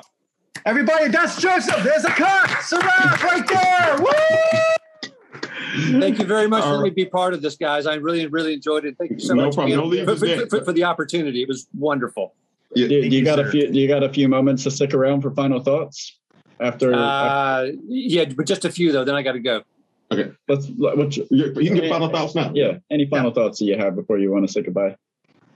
Well, yeah, I feel very spoiled. I mean, if this is, uh, you know, like Jared just said, if this was, if this is what uh, is the exception rather than the rule of how films are shot here, then I feel and I feel very spoiled by that. Um, um, I was I was honored and humbled. I still am by anybody who does want who does decide to want to work with me. Uh, I, I, do try to be professional. I, I, do try to come prepared. I try to bring it all. I know I'm not right for everything, and that's okay. Um, but but once I commit to a project, I'm 100% in, and I felt all of that from auditions all the way through to to Jared's. Okay, and that's Joseph. That's a wrap all the way through. I I, I, I felt very very supported and and and, and uh, I'm so appreciative. I really really am. And thank well, you so thank much for letting me a part of it. Thank you so much.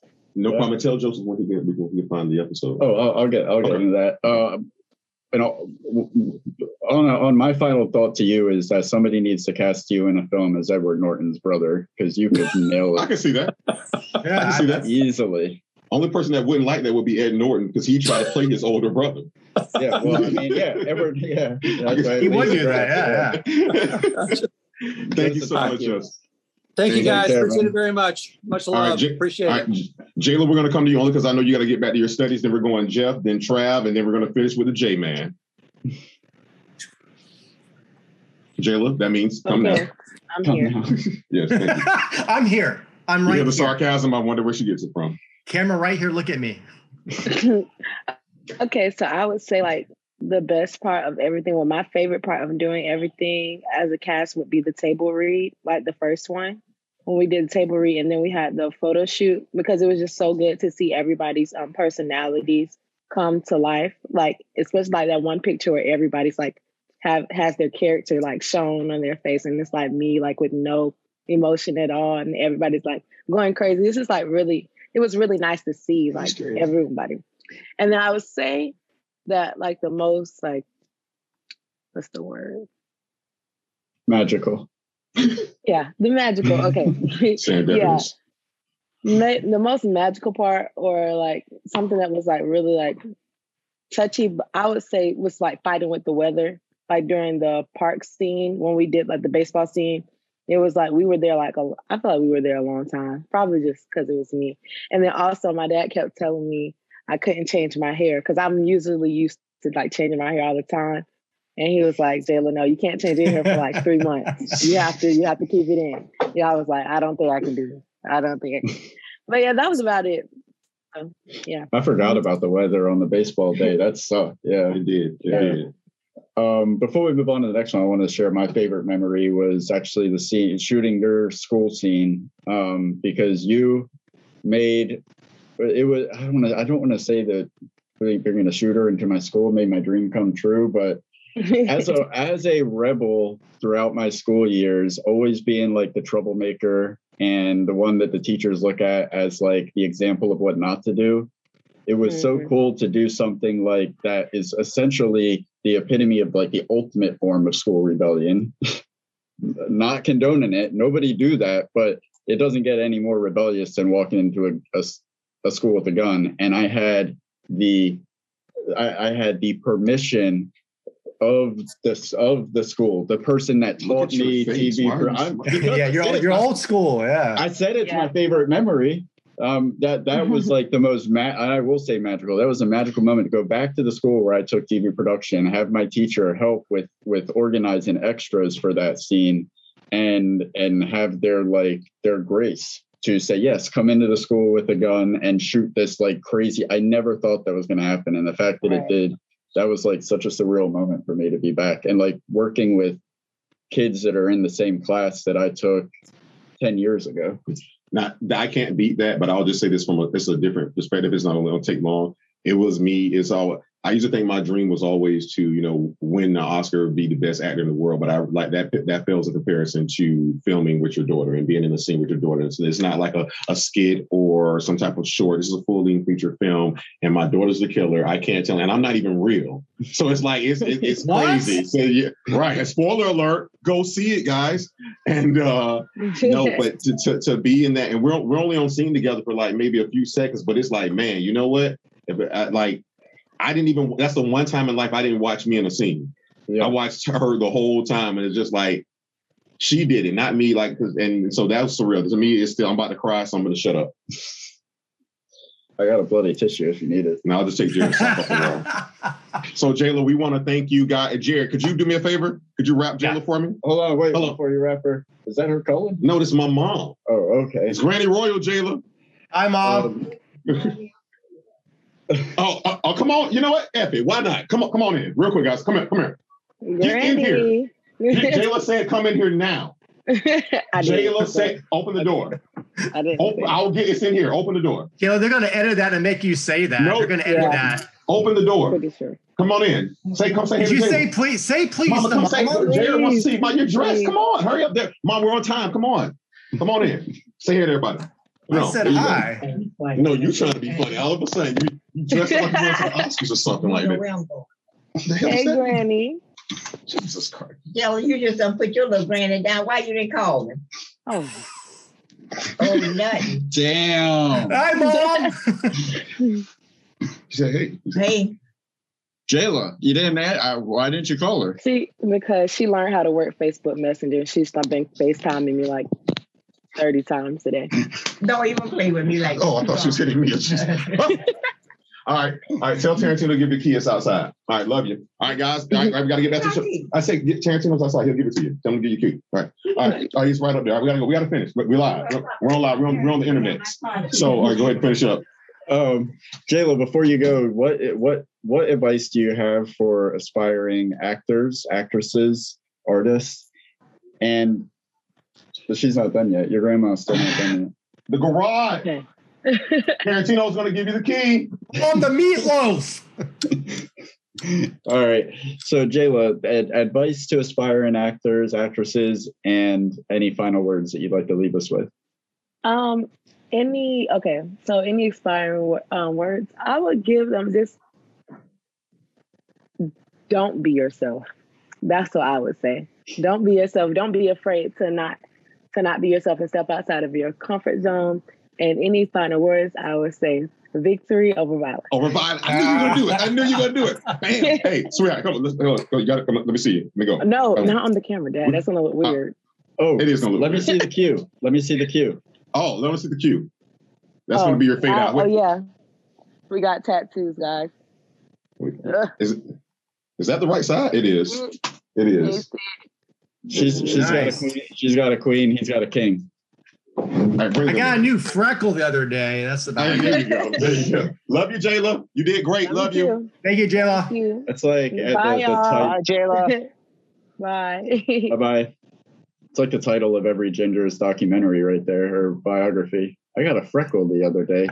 That's about it. The end. That's about right. That's about right. um, who, who's next? Travis. What's your uh, what's your favorite memory from the production, and what was the most? Uh, I, I know you've got to have some interesting stories about challenges and overcoming them because you were the one that we go to most of the time when there was a problem that needed to be solved. Um, I guess my favorite part of the production was the pool. I don't know whose house that was, but when Thomas was out there, like completely naked and jumped in the pool with the blood on him, Hold on, that was you- just, so- then let, let me catch Royal up real quick. Travis's favorite memory from the production was the pool.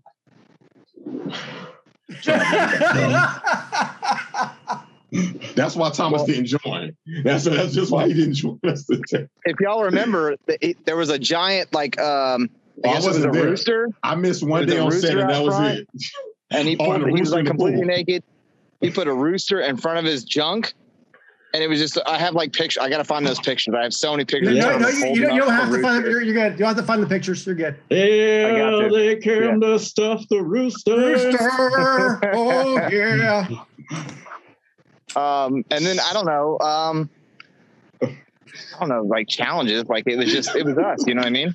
It was a group of people that were awesome and cool to hang out with. So I don't think there's. I mean, there was challenges, but I just felt like everybody just stepped up and did what they needed to do. You know what I mean? Like everybody, like if there was a hole to be filled, somebody filled that hole. So I don't really know. I don't know if there's challenges to that because everybody just stepped up. So He's trolling us. No. now. especially especially Thomas. yeah, for sure. Yeah, yeah. So He stepped up with his junk.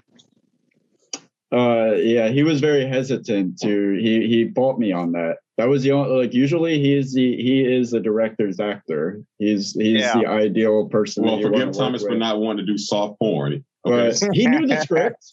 He knew what the I didn't write that before, part. But he, There you go. Now Jared's drinking now. There but we he go. decided to take it up Find with his me. OnlyFans. I'm just saying. Oh, he got he has till October first. He has the hands on the waist of his on his waistband, and that's when he decided to bring it up that he might take issue with this. Like, why do we have to do this? Like, I- I'm not going to sit here and explain my artistic vision to you right now. This is uh, Yeah, Whatever you got to tell yourself, man. I just uh, get your dick out and get in the pool. Exactly. He's like, it's gonna Pull it be, out. it's gonna. Says every police report when the witness gave their statement. This was in what, like November or something? I don't know. I It wasn't. was- Yeah, yeah, it was Why did you November. He's like, hey, hey it's so- uh, Royal, you didn't miss much anyways, so you know. there it is. He said, is. he said it's so- Whammy. He said it's so cold. This is going to be people's first impressions of, of my penis. Jared's It that is- Seinfeld episode. You know, I was in the pool. Yeah. pool. Yeah. Shrinkage. outside. All right, we got, but that that but real quick, all jokes aside, Travis, I do want to tell you, you did a really good job. Seriously, I know you're telling us about the the things, but the makeup job that you did, seriously, you this what the lady that spoke to us today. She's not the first person to say it. You definitely have a time. You just didn't do makeup. You were cutting hair. You, I know you you gave uh, Jared a comb over at least two or three times. So you know because of the heat humidity. So Hey, hey, hey, he has- he has I said comb over. Uh, yeah. Okay. he does have hair. But no, seriously, you did I'm actually thing, back in man. the salon now, so I'm doing hair Where can, again. and- and where can they find you at? Uh, I'm at Panache in Julington Creek. Yeah, so anybody that has that just watched I'm Gonna Kill Someone this Friday and was in love with Tracy Newman's hair, you too can go get the star treatment at you say Menage? He said panache. Panache. Panache. Oh, Panache. Pena- Penage in Julington Spa Creek. Not the one in St. In Augustine, the one off of Racetrack Road. In Julington Creek. Don't go to the one in St. Augustine. That one's bullshit. You're gonna get a hack job there. Go to the one in Exactly. There you Aren't they go. all hacking? yeah. Huh? Are they all Yeah, hacking? we're all stuff? hackers. I Hack the planet, bro. Hack the Did I mess him planet. Do you have another question or?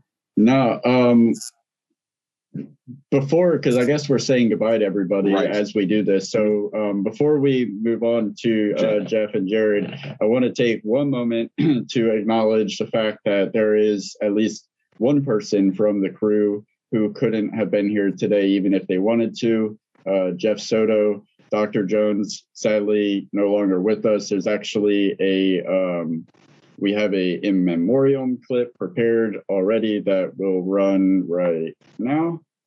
And okay, so coming back out of that, uh, before we finish up this question, um, still sticking in the theme of the in memoriam with the score, uh, what it was your what was your because I'll I'll just start.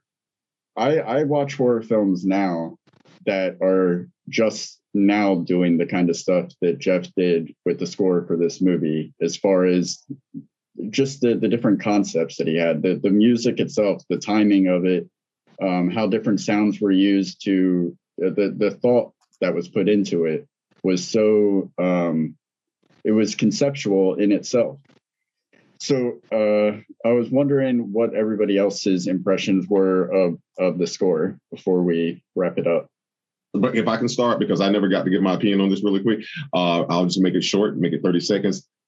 I've I've known Jeff for quite some time, and this is one of those times where I I think I spoke to you personally. I was just like, I don't know if he, you know, I, I like what he does. I don't know if he'd be right for this. And then you start sending me and Jared snippets, and I was like, he's gonna do this. And then when I saw it the night of fully sound, and I sat next to him and saw how elated he got, I knew he was the right man for the job.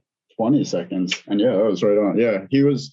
The sad thing is, is that at the premiere, he was already in the decline of whatever was was happening in, in mentally with him. He was al- he almost didn't come because he was uh it it was it was already starting to take shape, whatever the fuck was happening. And it, that wasn't even if it if it was your first time meeting him at the premiere.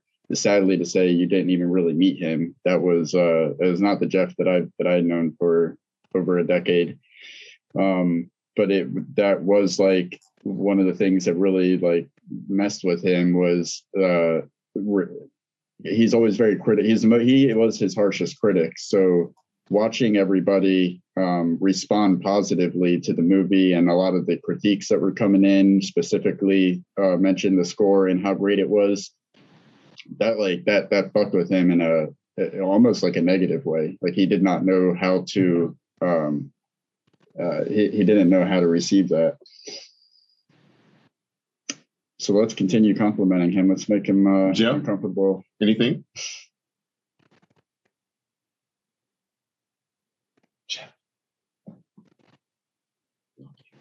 Oh, there we go. There you go. Sorry. Yes. I, um, yeah. The I as far as the the soundtrack, if, if that's the where we're we're, we're going to stay, definitely. Um, it it immersed you. I mean, that's the biggest thing. Is it, it made it, it- you? There was no questions that we were in this world, and it, and it did give it that theatrical element. You know, it gave it that, but but at the same time, it wasn't intrusive. That's the thing I hate about a lot of specifically independent film to where it'll be the music and then the music and it's just dude stop like we get it you're you're wanting us to be scared you're wanting us to be tense this one just it was just stringing along just that little line that, that you need to have to where you only notice it just just uh i don't know instinctively like it, it and it wasn't minimal either but you know great great great like I uh, uh he the the he there was a conversation that we had. I'll never forget. It was like a, a Travis. Thank you very Thanks, much for Trav. joining. Hey, Jared, Thank you, quick, Travis. Ra- Tra- yeah, rap Trav. He's leaving. Jared, Jared rap Trav. That's a wrap on Travis, everybody. He's not even paying the fuck attention. Thanks, Trav. He's talking to Brew. Oh, Somebody's talking to the Oh, cops. God. Looks like about why he's stalking people. All right, let's Um, go. Let's go back to Joe. The the uh, oh he he said something that was really brilliant to me that I would have never thought to do. He said, um, "When we're, what do you think about when I'm putting the score together? If in those moments where you want to go big with it, what if in those moments we go silent? It's like I'm not talking about like like quiet. I'm talking about deafening silence. yeah and he did that and it was that i think that changed so much of the movie it made it it brought the it elevated the movie to a different level and of like of a sophisticated psychological thriller because it wasn't it took the, any kind of campiness Yeah. away from it and and there's this tone like he did he went so far as to like research um a specific tone that cia would use to make people feel uneasy that they would like play in the interrogation room for hours before they came in you can't even hear it imperceptible to the ears but Huh. you're like feeling it in your whatever internal rhythm Yeah. or whatever and he he played that for the entirety of the uh the whole score the whole entire movie Wow. that tone is playing beneath the surface and we actually started playing that tone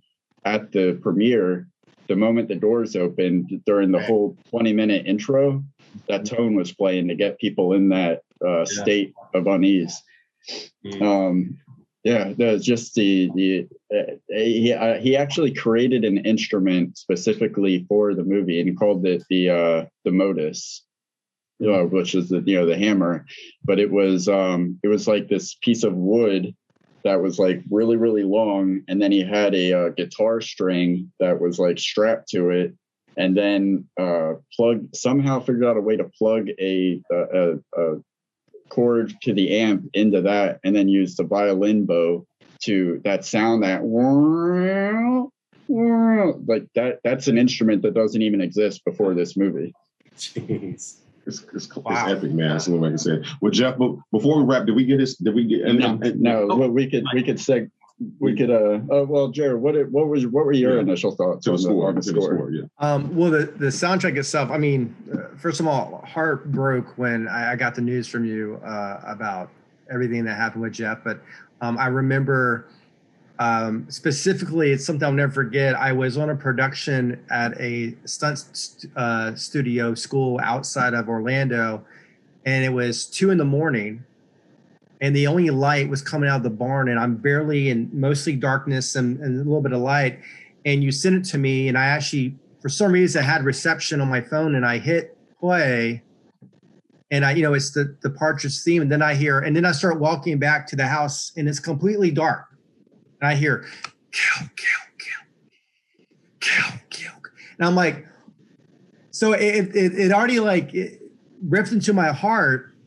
And then when I heard the whole soundtrack, and especially when we did the the editing and the and you know the cuts and everything with the music, I've always like, man, Jeff it's going to be like the John Carpenter of of like even beyond of what what you know his his style, and it was definitely an honor and pleasure to have his work um, on this film, and and it's just to this day um, I'll listen to that music. Like even recently, I listened to John Carpenter's new mix for uh, the new Halloween, and it's I mean it's good, but it's it's it's it's not uh it's not what you know Jeff did. It's not what he was going to be intended to do. So, but yeah, the He soundtrack definitely made it. You know, He spoiled me, Jared. I said, I, I don't want to do movies anymore unless you're creating an instrument for him.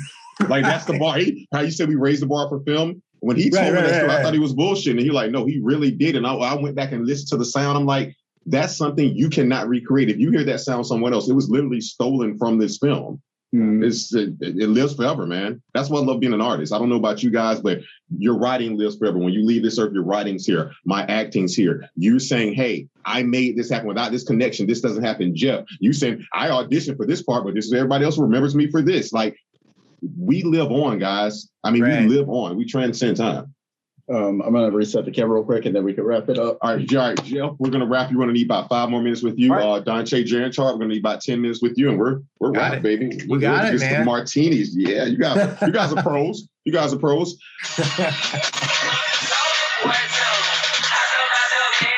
Sorry, Soldier Boy, Soldier Boy. Oh, oh, oh, look at J J Man. uh, don't don't lame me over there. We start dancing like a lame. No, I leave that to Durden. I leave that to Durden. He did that. He did that. I know he, he lives that. What are you talking about? Bring us in, sir. All right, so uh, Jeff, the, the your favorite memory from the production, and if there is any uh, moment that, of challenge or frustration that had to be overcome. Yeah. Um, favorite moment on I mean, I, I was on set, I think only one day, if I remember correctly. We were we were in the tower Cool. and it was it was it was beautiful, beautiful. Like just being up there. I'd always I've lived in Jacksonville all my life. I'm the native, and you know I've seen that building. I'm like, oh, cool. You know, I imagine it'd be nice seeing all the way around, and you could.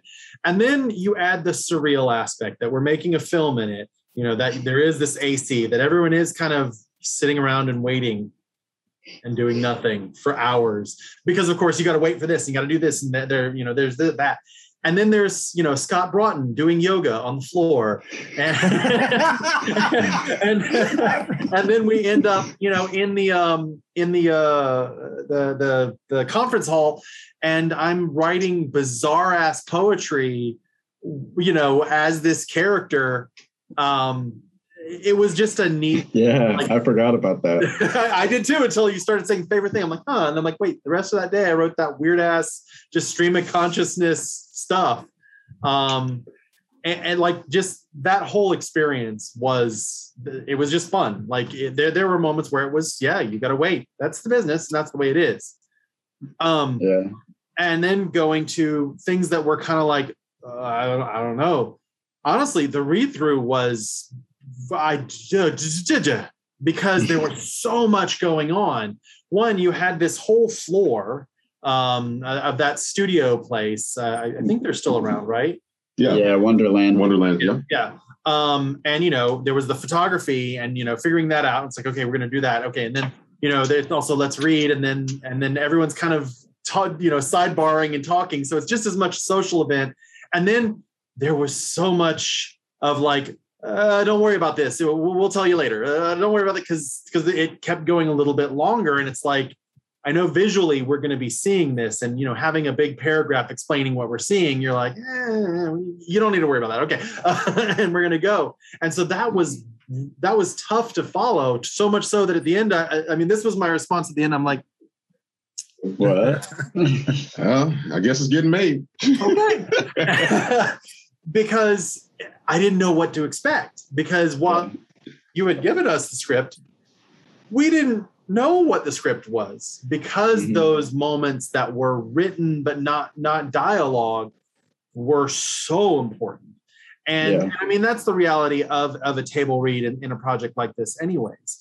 Um, is that you're not necessarily going to get it. And and I mean, as a as a writer director, um, you you don't necessarily have to say i'm going to put the camera here put the you know a lot of people when they read scripts nowadays from books it's going to have the director's notes the writer's notes the the cinematographer's notes and and you you just kind of wrote that in. And so that's where when you're at a table read it's kind of like i guess this is going to be a movie. I don't i don't know.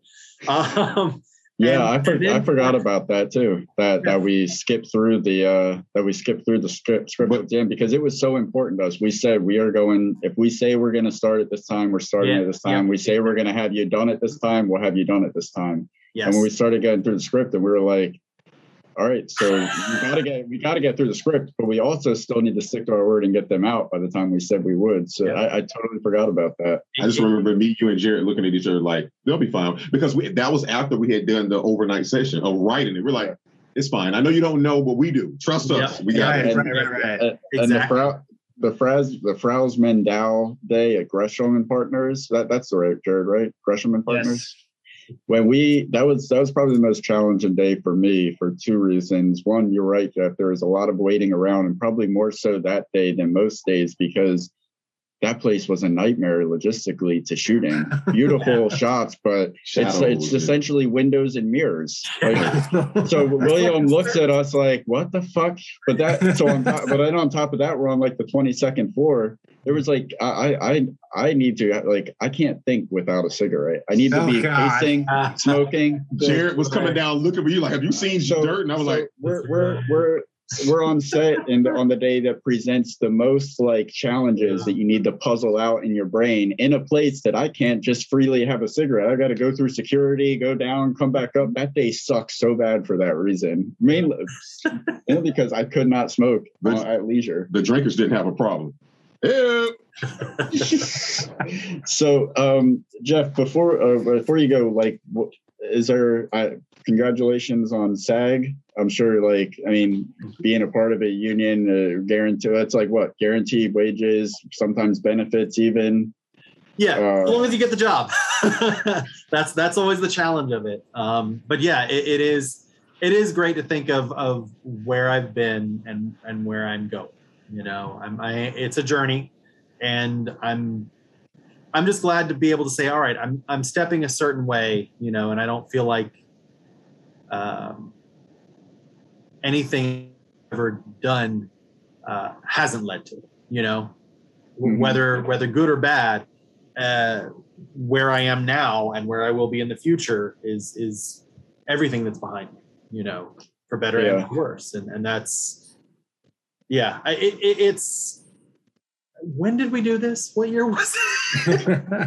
like It was it's so 1987,1987, surreal. I think. 1987. Yeah, it, it was at least it was at least 26, 27 years ago. Like at least. It's Uh, bizarre. Like I, I think I what, didn't I have a brown beard then. Uh, That's I mean, I'm 25 right now. What happened? I, I was I was 15 when we shot it. I had to get rides to the set. Yeah, no, it feels like a decade ago, but I think it was 2017 we shot it. Yeah. Yeah. yeah. But really quick before you go, I think I think this is the last three of us. I just have to ask this because I want to see your face because I know the answer. Have you not just watched stuff on TV since we've done stuff and been like, what the fuck? How's this here? Yeah, well, you know, Yeah. Right there, you go. That's the that's the response there, Jeff. I want to thank you so much for taking the time out. Um, do, do we know? Are you going to put up stuff where people can find Jeff at, or if they need to see what anything got going on? yep, yep, all that will Okay. go in the in the descriptions. What what is? Do you have anything that any final words, anything that you want to share, plug, or any advice that you want to give? Um, yeah, no, nothing that I'm plugging right this minute. There, there's a film that'll be coming out, but I don't know if I'm on the cutting room floor, so we'll see. Um, and uh, yeah, just make your damn films, people. Make them. You know, we. I, I'm I'm kind of one of the the hosts of the Jacksonville Film Bar. We just literally let people in. Right now, we exist only on Zoom but I mean, we're just literally a group for people to come around and just say hi. You know, I want to go do this. I have a cell phone. You know, is there anyone who I can talk to about a script? You know, help me with formatting, whatever. Blah blah blah. Um, go be be social and safe, and just get your film done. You know, be be willing to do it. Is it going to be shit? Probably. That's fine. Whatever. Like, get it done, and then you're going to get progressively better and better and better and you're going to fall in love with it more. That's the more important one. And give it out you know don't don't just keep it to yourself. Like you know allow it to go out there. There are going to be people who are going to hate it. There are people who are going to love it. And you optimistically are going to love it. You're going to have your kid put it out there in the world and it's going to grow and blossom and become whatever. You know it, it may not become what you want but that's fine um yeah like go do so that's what i would say to everybody I appreciate that. Nice. I, I, I do when because you put that out there. I just I do want to I want to offer the counter to that as an introvert. Um, I stop stop inviting me. Okay, uh, this is for this is. I mean, I'm speaking on behalf of other in, introverts because I'm sure it's not in the vein of like creating, writing, directing. I'm sure I'm not the only introvert that uh, absolutely is it just hates the idea of going out into a group setting and, and for anything, including uh, involving film. I definitely see the benefit of that because I've seen great things come out of that group. The the collaborations that that group has brought people together and what has come out of those collaborations.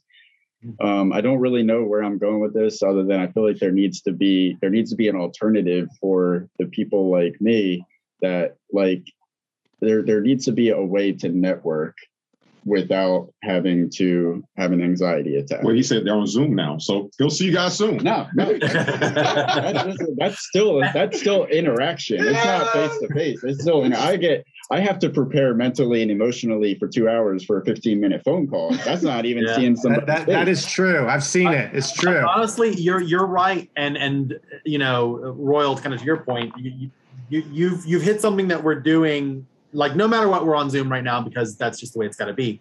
But we've already started deciding that at least once a month no matter what we're going to have a zoom thing. Now now you know Durden, if you're saying it's if that's too stressful hey get on a forum and and clicky click clicky because then you can control your stuff you know? And i I mean even even on our, our film bar stuff if you have a question and if you want to do it that way like if it's a place where you know people are going to be looking go there. But yeah reddit you know and all of those um the cinejacks i mean we, we of course have those. But um Yeah. you know it's I, I just yeah, I mainly just wanted to put that out there is like you know if there if somebody is not showing up to your things it's not because uh, I I don't want it to ever be perceived as like oh I'm better than that or I'm too good for that or or that's like it's nothing about that. It's always it's a, most of the time at least in my it's about the per- person. Like I can do I I feel more productive on my own. Like Yeah. I know it's a, it's a communal experience at the end of the day but uh, in a group setting like that, uh, most of the time what I'm thinking is, man, what I, how, how much faster I could be do, going if this was just myself in a room, you know, uh, and that's not the case for everybody. right. But yeah, I just I, I wanted to put that out there for uh, What's out there? clear the air. They're, they're going to play this at their next movie, guys. This is how most of the community feels, and go. no, Chase, um, you, you know Chase uh, Chase Campo, Chase Capo. yeah he reached out to me. He's like, "Why don't you, why, don't you know, ever come to the uh, film bar Mondays?" And somebody else, I can't remember his name, but uh, the, the other one. I'm like, I just, you know, ten years ago it was uh, Martini Shop Mondays um, down at uh, like 9th and Main and Boomtown and downtown Jacksonville. Uh, back in like 2004, 2005, there's always been like a social group that well, I, I, I don't, I just, I, I don't identify. It's with. okay, man. It's okay, man. Let me- It's okay. I'm going to get us some help, guys. Don't Yeah. you? Well and, and that's and that's where i say yeah you you're making your damn films. Oh, that's the thing You make your damn film you are. If you're, And- if you're not going to show up, at least show up with a film. but the but the but the bad part about that is is that when it comes time when the movie is done like i don't want to alienate the people in the community that are going to be the ones that are interested to see an independent film yeah. You know what i mean? Like uh, oh he came out with another one. He's too good to come to our meetings but he wants us to come to his premiere? Yes. Yes. Not not that i'm too good to come to your meetings but yes please still come to my You premiere need to come consigliere.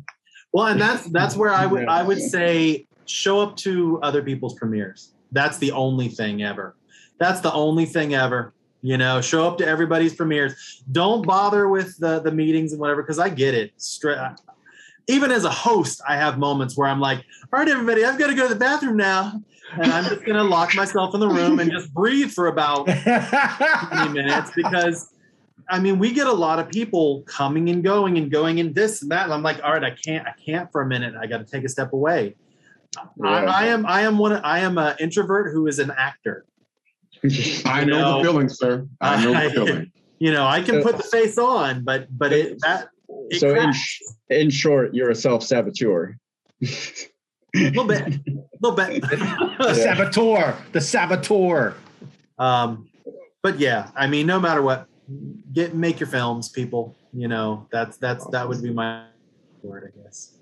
Yeah, Right. that's that, that's perfect advice. That belongs on a bumper sticker. Just do it. Right? Chip. But Jeff, Jeff, we want to thank you really so much for coming in today. So we will be uh, following up with you. You'll get the information on the episode when it will drop, and of course, we'll all be in the live chat. So tell your friends, family members to come on out. We wish you nothing but the best. Please stay healthy, and hey, good luck with the union. And hey, hey, give them hell, man. yeah. Thanks. All right. That's Take a wrap easy, for man. Jeff. Woo! Thank you, sir. Skynet, baby. Skynet secure. All All right. right, we're And the three amigos Wow. return. All right, let's go ahead and talk about this shit. Why the hell has this film sold? God damn it! Whose fault is it? It's Dante Jarentroll's fault. All three. Yeah. All three. All Oh my god, I was a you guys are kicking ass, man. I'm so proud of y'all what you're doing with your show. It, it's it's really insane to you know be a creator and then one day you are literally like on this side talking to creators that you followed your whole life. And also just especially specifically Durden or David, since we're off air, I can call you David. Um, knowing exactly your passion and love for some of the people you've had on there and and then I love the fact that you brought up and I and you can tell I've grown because I didn't say shit about uh, Mondays film bar Mondays. I was like, uh, uh, uh, but uh, yeah, but the thing is, the anxiety is real with you, and I think it's interesting that you brought that up. That I you know the anxiety of going to a place where you don't want to impress, you just want to do your thing, but the night before you're talking to you know Nolan's BFF it- like where's that separation of like because that's That's, uh, that's a very surreal thing you know He was one of our first guests, wasn't he? Nolan's Yeah. first. Uh, yeah. I think the difference between our interviews and a, and something like a film bar Monday is um, almost like it's the same thing when we're on set. If I'm the director, it's like I I have the controller in this situation. I can stop it whenever I want to, and it's, Okay. it's like the same thing with the interviews. They're coming to my playground. I'm not going to theirs, that's true and it's a little bit more secure. It, it's, it's you, if you think it's surreal to watch him, imagine me being here and him freaking out when he has these people, and that's when you realize I never thought him to be of anyone fake, but again, we're living a childhood dream here. These people don't know us for Adam, and they all say the same thing, and they all are like work ethic, and and they all what, what what do we have? Some people say I don't even know why I came to you guys' show, but I'm glad I came, and I and I told them this. I don't want to just do this show if it's just going to be us. You know, reading shit offline. Like, no, we need they need to know that we're authentic. I'm an actor, you're a director. We both write. We know about film, but Mhm. more than remove all that. We fucking love film.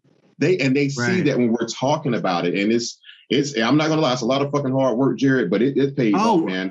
I, I know it is and it's even harder than most people realize like you talked about the day be, the day of the premiere um that was a lot of work but it was a year into that that led to that but you guys just not like oh we have in six months for interviewing you know freaking ari from Midsommar it's like the, the I mean, it's like the the and as always, David, you're you're up so much with this market, and it's like everything from kill, and it's like kind of what the whole preparation is, and all like the banter you have. It's it's kind of funny. It's almost you're walking in, and you're you, but and, and I also can tell the acting you, and then the kind of like. Oh, what the fuck did you say? Like poking the bear. And what I, I love also about the banner you guys have is where when you're prepared, where he's like, "Oh, you read it," and then, and then if it's something you're really knowledgeable of, he might slip and say a name wrong and go, "Oh, I thought you were fucking prepared." You know, it's this funny banter. I'm glad somebody caught that. Yes, that's exactly what's Don't fucking get it wrong. When it's a very important interview, I'm like, look, please read these questions beforehand. Just give them a once over. It- right. I don't read the script. Script reads me. He's right. because I realize that right. like Durden has anxiety with people, and not so much words. Where you have just just presence. I mean, you you Thank are. Jim. you know, you. the king, but at the same time, no one likes being called out. And that fucker right there, wherever you see him, like you know who you are. He has no problem of just saying stuff in front of people. But it's what's amazing is how you guys both handle it separately, your personalities. And then even like when you'll like throw things at him, David always has a great way of being like, okay, like, oh, that stung a little bit, but now I'm gonna fucking sledgehammer your face. And you're just gonna be like, sorry, sir. You don't want to. We may be really good best friends, but you don't want to hear us talk about fucking the endings of movies because that's where we leave each other at the door. Fuck that. He he's never fucking satisfied with the ending of any movie unless he wrote it. So I'm just telling you that right. It could have been this. It could have been that. Like no. Yeah.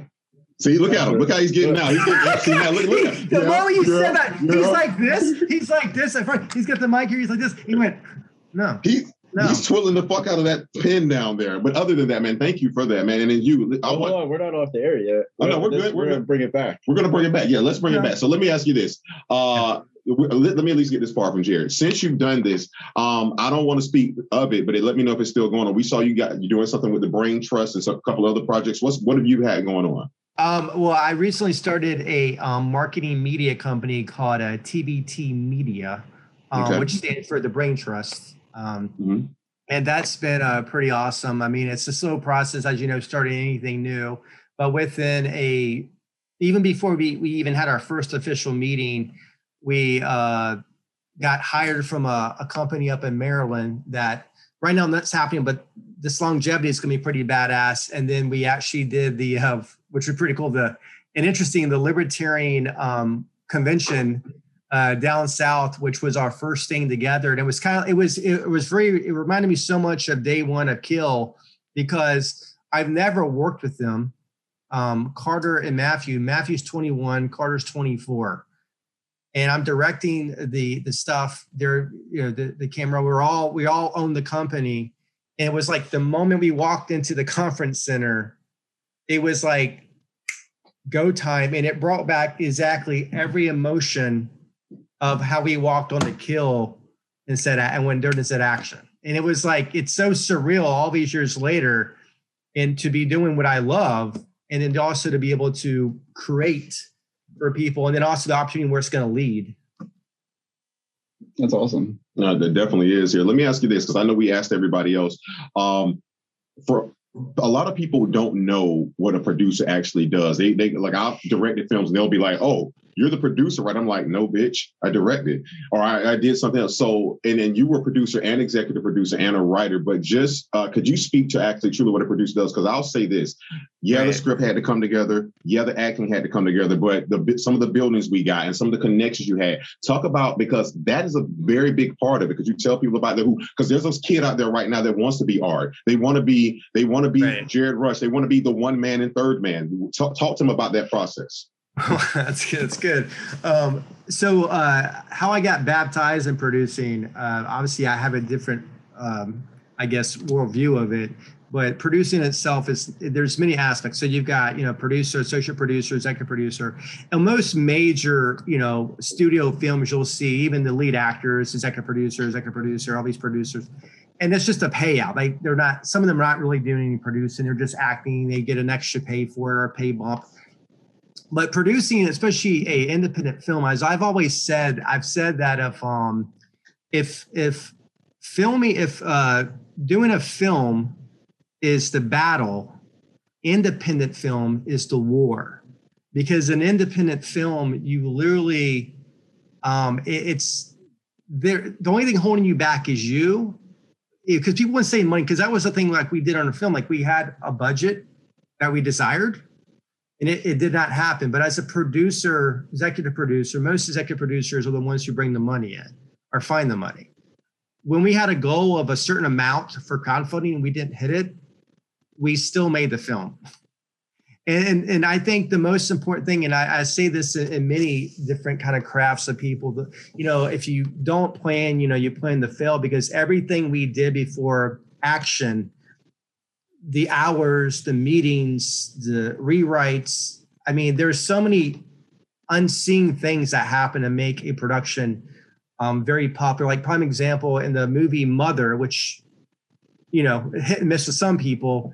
For three months, Ed Harris, uh, Jennifer Lawrence, and the other actors were in a warehouse with the layout of a house that was taped up, looked like the house, and they just would move, learn the moves of all that. So people don't see that. So there's a movie I'm like, I first didn't like it, but then when I saw the behind the scenes, like, okay, now I have a different respect for it. But most people just go to movies and go, oh, that was dumb or stupid. And it's like when I saw Suicide Squad, it was like hit and miss with some people, but it's like that was a James Gunn film. You know, James Gunn, it was perfect. But you don't go into a, a Nolan film thinking you're going to have a, a Michael Bay film. Right. Um, I think as a producer, it comes down to throwing yourself into everything and know, yes, and knowing exactly what um, is expected of everyone. Like having like setting the not like setting the pace as we talked about Kill because I've been on production since that where you know it because my pet peeve is wasting time. I mean, you brought it up during like that that scene in in the office building on the 22nd floor or whatever. That was the longest of waiting, but it was not because of anything we didn't do. It was because of setting, timing, you know, environment, the the uh, you know outside, all that kind of stuff. But when I'm, you know, I've been on sets where we're sitting for four hours, three hours, and I'm just like, and let, let's go. And that's the thing is I, I realized in some where I might not be that loved anymore by certain people, I come in very intense because I'm like, 515, you know, and I would explain that. But I think the most important thing, especially as a producer who is on set, especially if the executive producer's on set, is setting that tone even for the director. You know, because a lot of people can get lost where the director, I always say director is like this actors like this. I always saw this is how I should be as a producer. I need to see everything and everybody. Oh, look, that person right there, that extra sitting by themselves, they don't know what's going on. That they have to be in wardrobe in five minutes. You know, and, and then sometimes, like I said before, I would go up to Dirt and go, Hey, do they know? And he go, No. And sometimes I'd be like, Hey, can you go talk to him? I walk away. Because I realized he also would need to be pushed to get out of that tunnel vision because there might be days that would be good to know that people are not seeing like I need to see this, have this kind of understanding too. But I think as a, as a producer, it comes down to making tough decisions and also taking everything on you and having a success, successful production, but also not being known. Because that's the thing. Like, you know, I was going to say this when you when you talked about, and I'll lead into the question about what what was the um, the magical moment. The magical moment was being about a month post premiere and I'm sitting at a friend's house. There's all these people around. We're having drinks and talking. And my friend and her husband were at the premiere. And he was talking about your um your character. And he said, uh, you know, that that guy, I don't think he was real. Um, I don't know. She said he was real, but I don't know if he was real. And someone needs to know. And he knows it's my film. And I said, he's like, a writer's got to know. And I went, you you know I'm a writer. I'm one of the co-creators and co-writers. It's like, oh, and then he goes, well, do you think that guy is real or not next to Robert Partridge? I go, well, Jared Rush, the the moviegoer, would say probably not.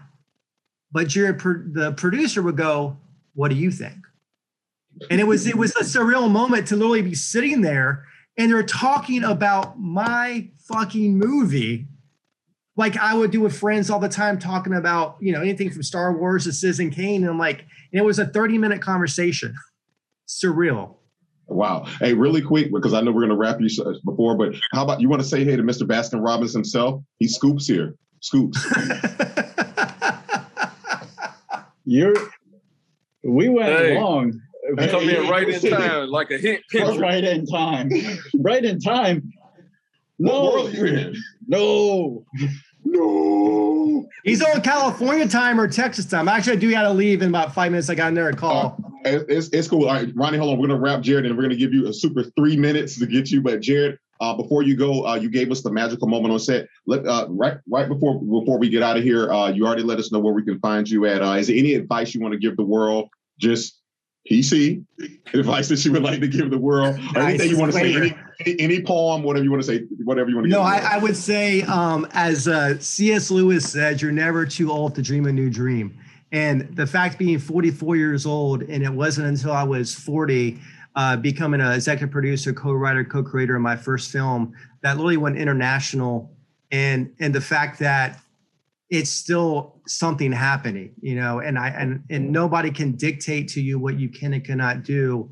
And I, I believe all you have to do is keep doing it. And always like, and sometimes you strive, you strive to do something, to make something, and it might suck.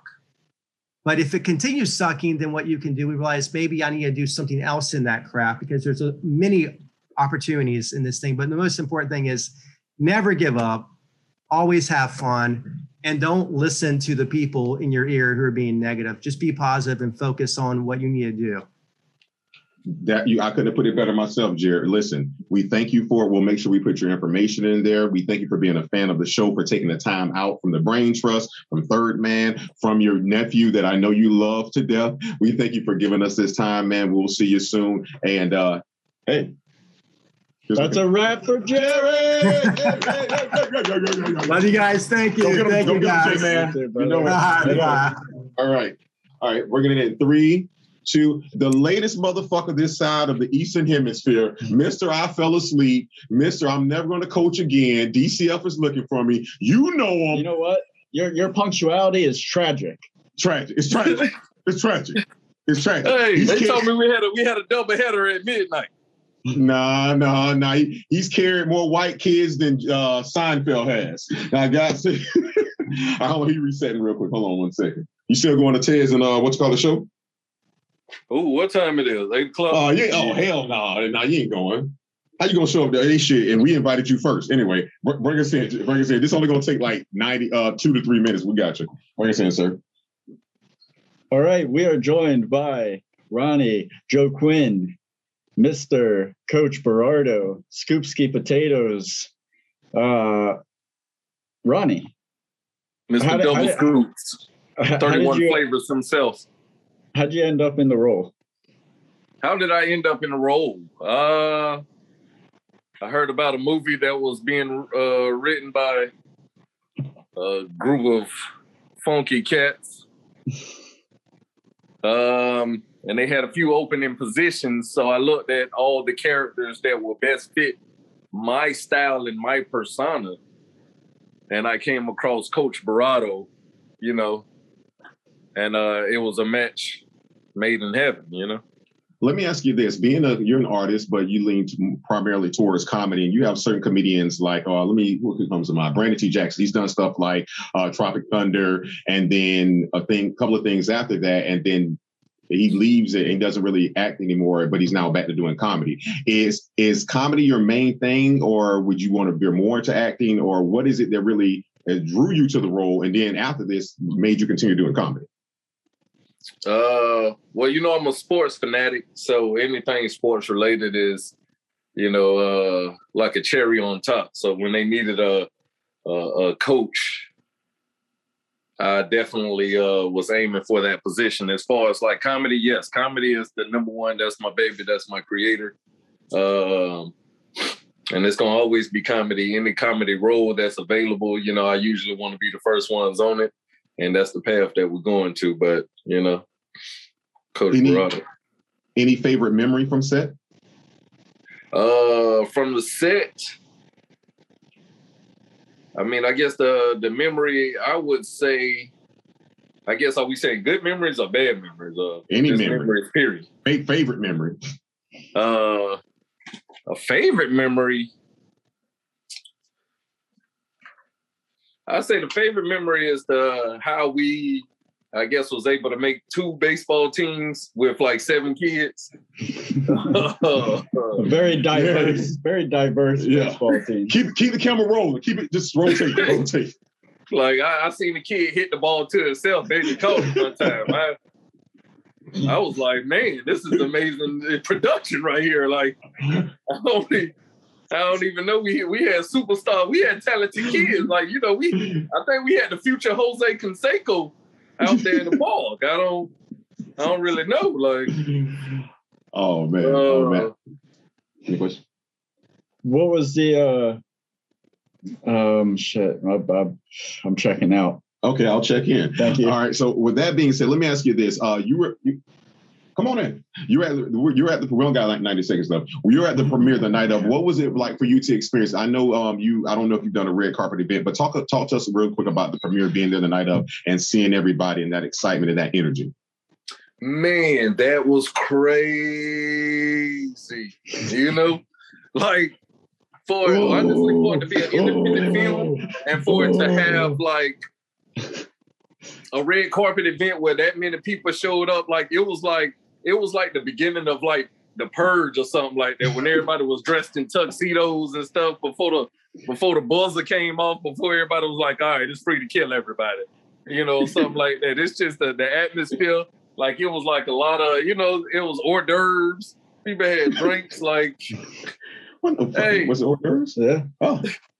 I can't I, wait I to go to the next red carpet movie premiere. That's all I'm saying. Oh well, we'll see. And I'm going to kill someone this Saturday. Uh, real quick before before we let you go here, uh, is there any advice you want to give people? Like, if there's a comedian out there who like, man, listen, they, I can do Vine, I can do Facebook, I can do this. Like, I'm, I'm trying to get to the algorithm. I, I can do movies. What advice would you have for comedians, up and coming comedians now that are trying to get out there and trying to get where you're at and beyond?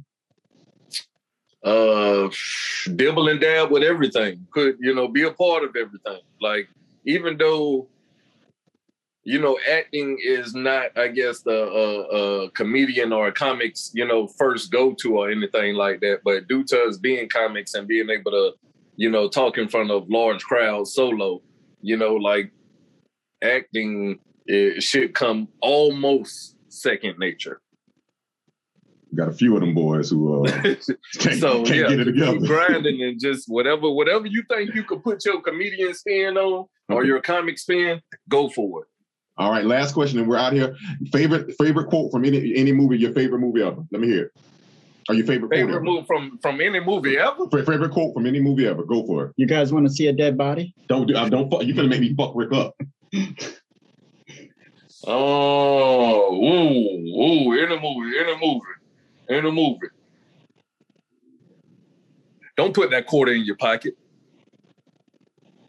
If you put it in your pocket, it's just like any other quarter. Hey, hey, friendo, friendo. There we go. No country for old men. And what Tarantino say? No country for black men. Guys, that's Ronnie Joe Quinn. You can find him at what comedian Joe King Instagram. Hey man, we really appreciate it. Keep grinding. We'll see you in the live chat. Uh, what's the date again, sir?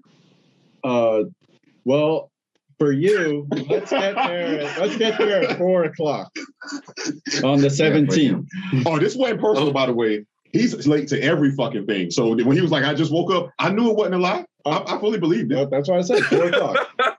Should be there at four o'clock. You'll be right on time. Hey man, we'll see you soon. Thank you for everything, sir. We'll see you in the future. We'll put your information down there. Go get them tonight, man. All right, let's go. Woo! Yep. Oh shit, we got 30 minutes before the next one 20, 25. And we done at that. Shit.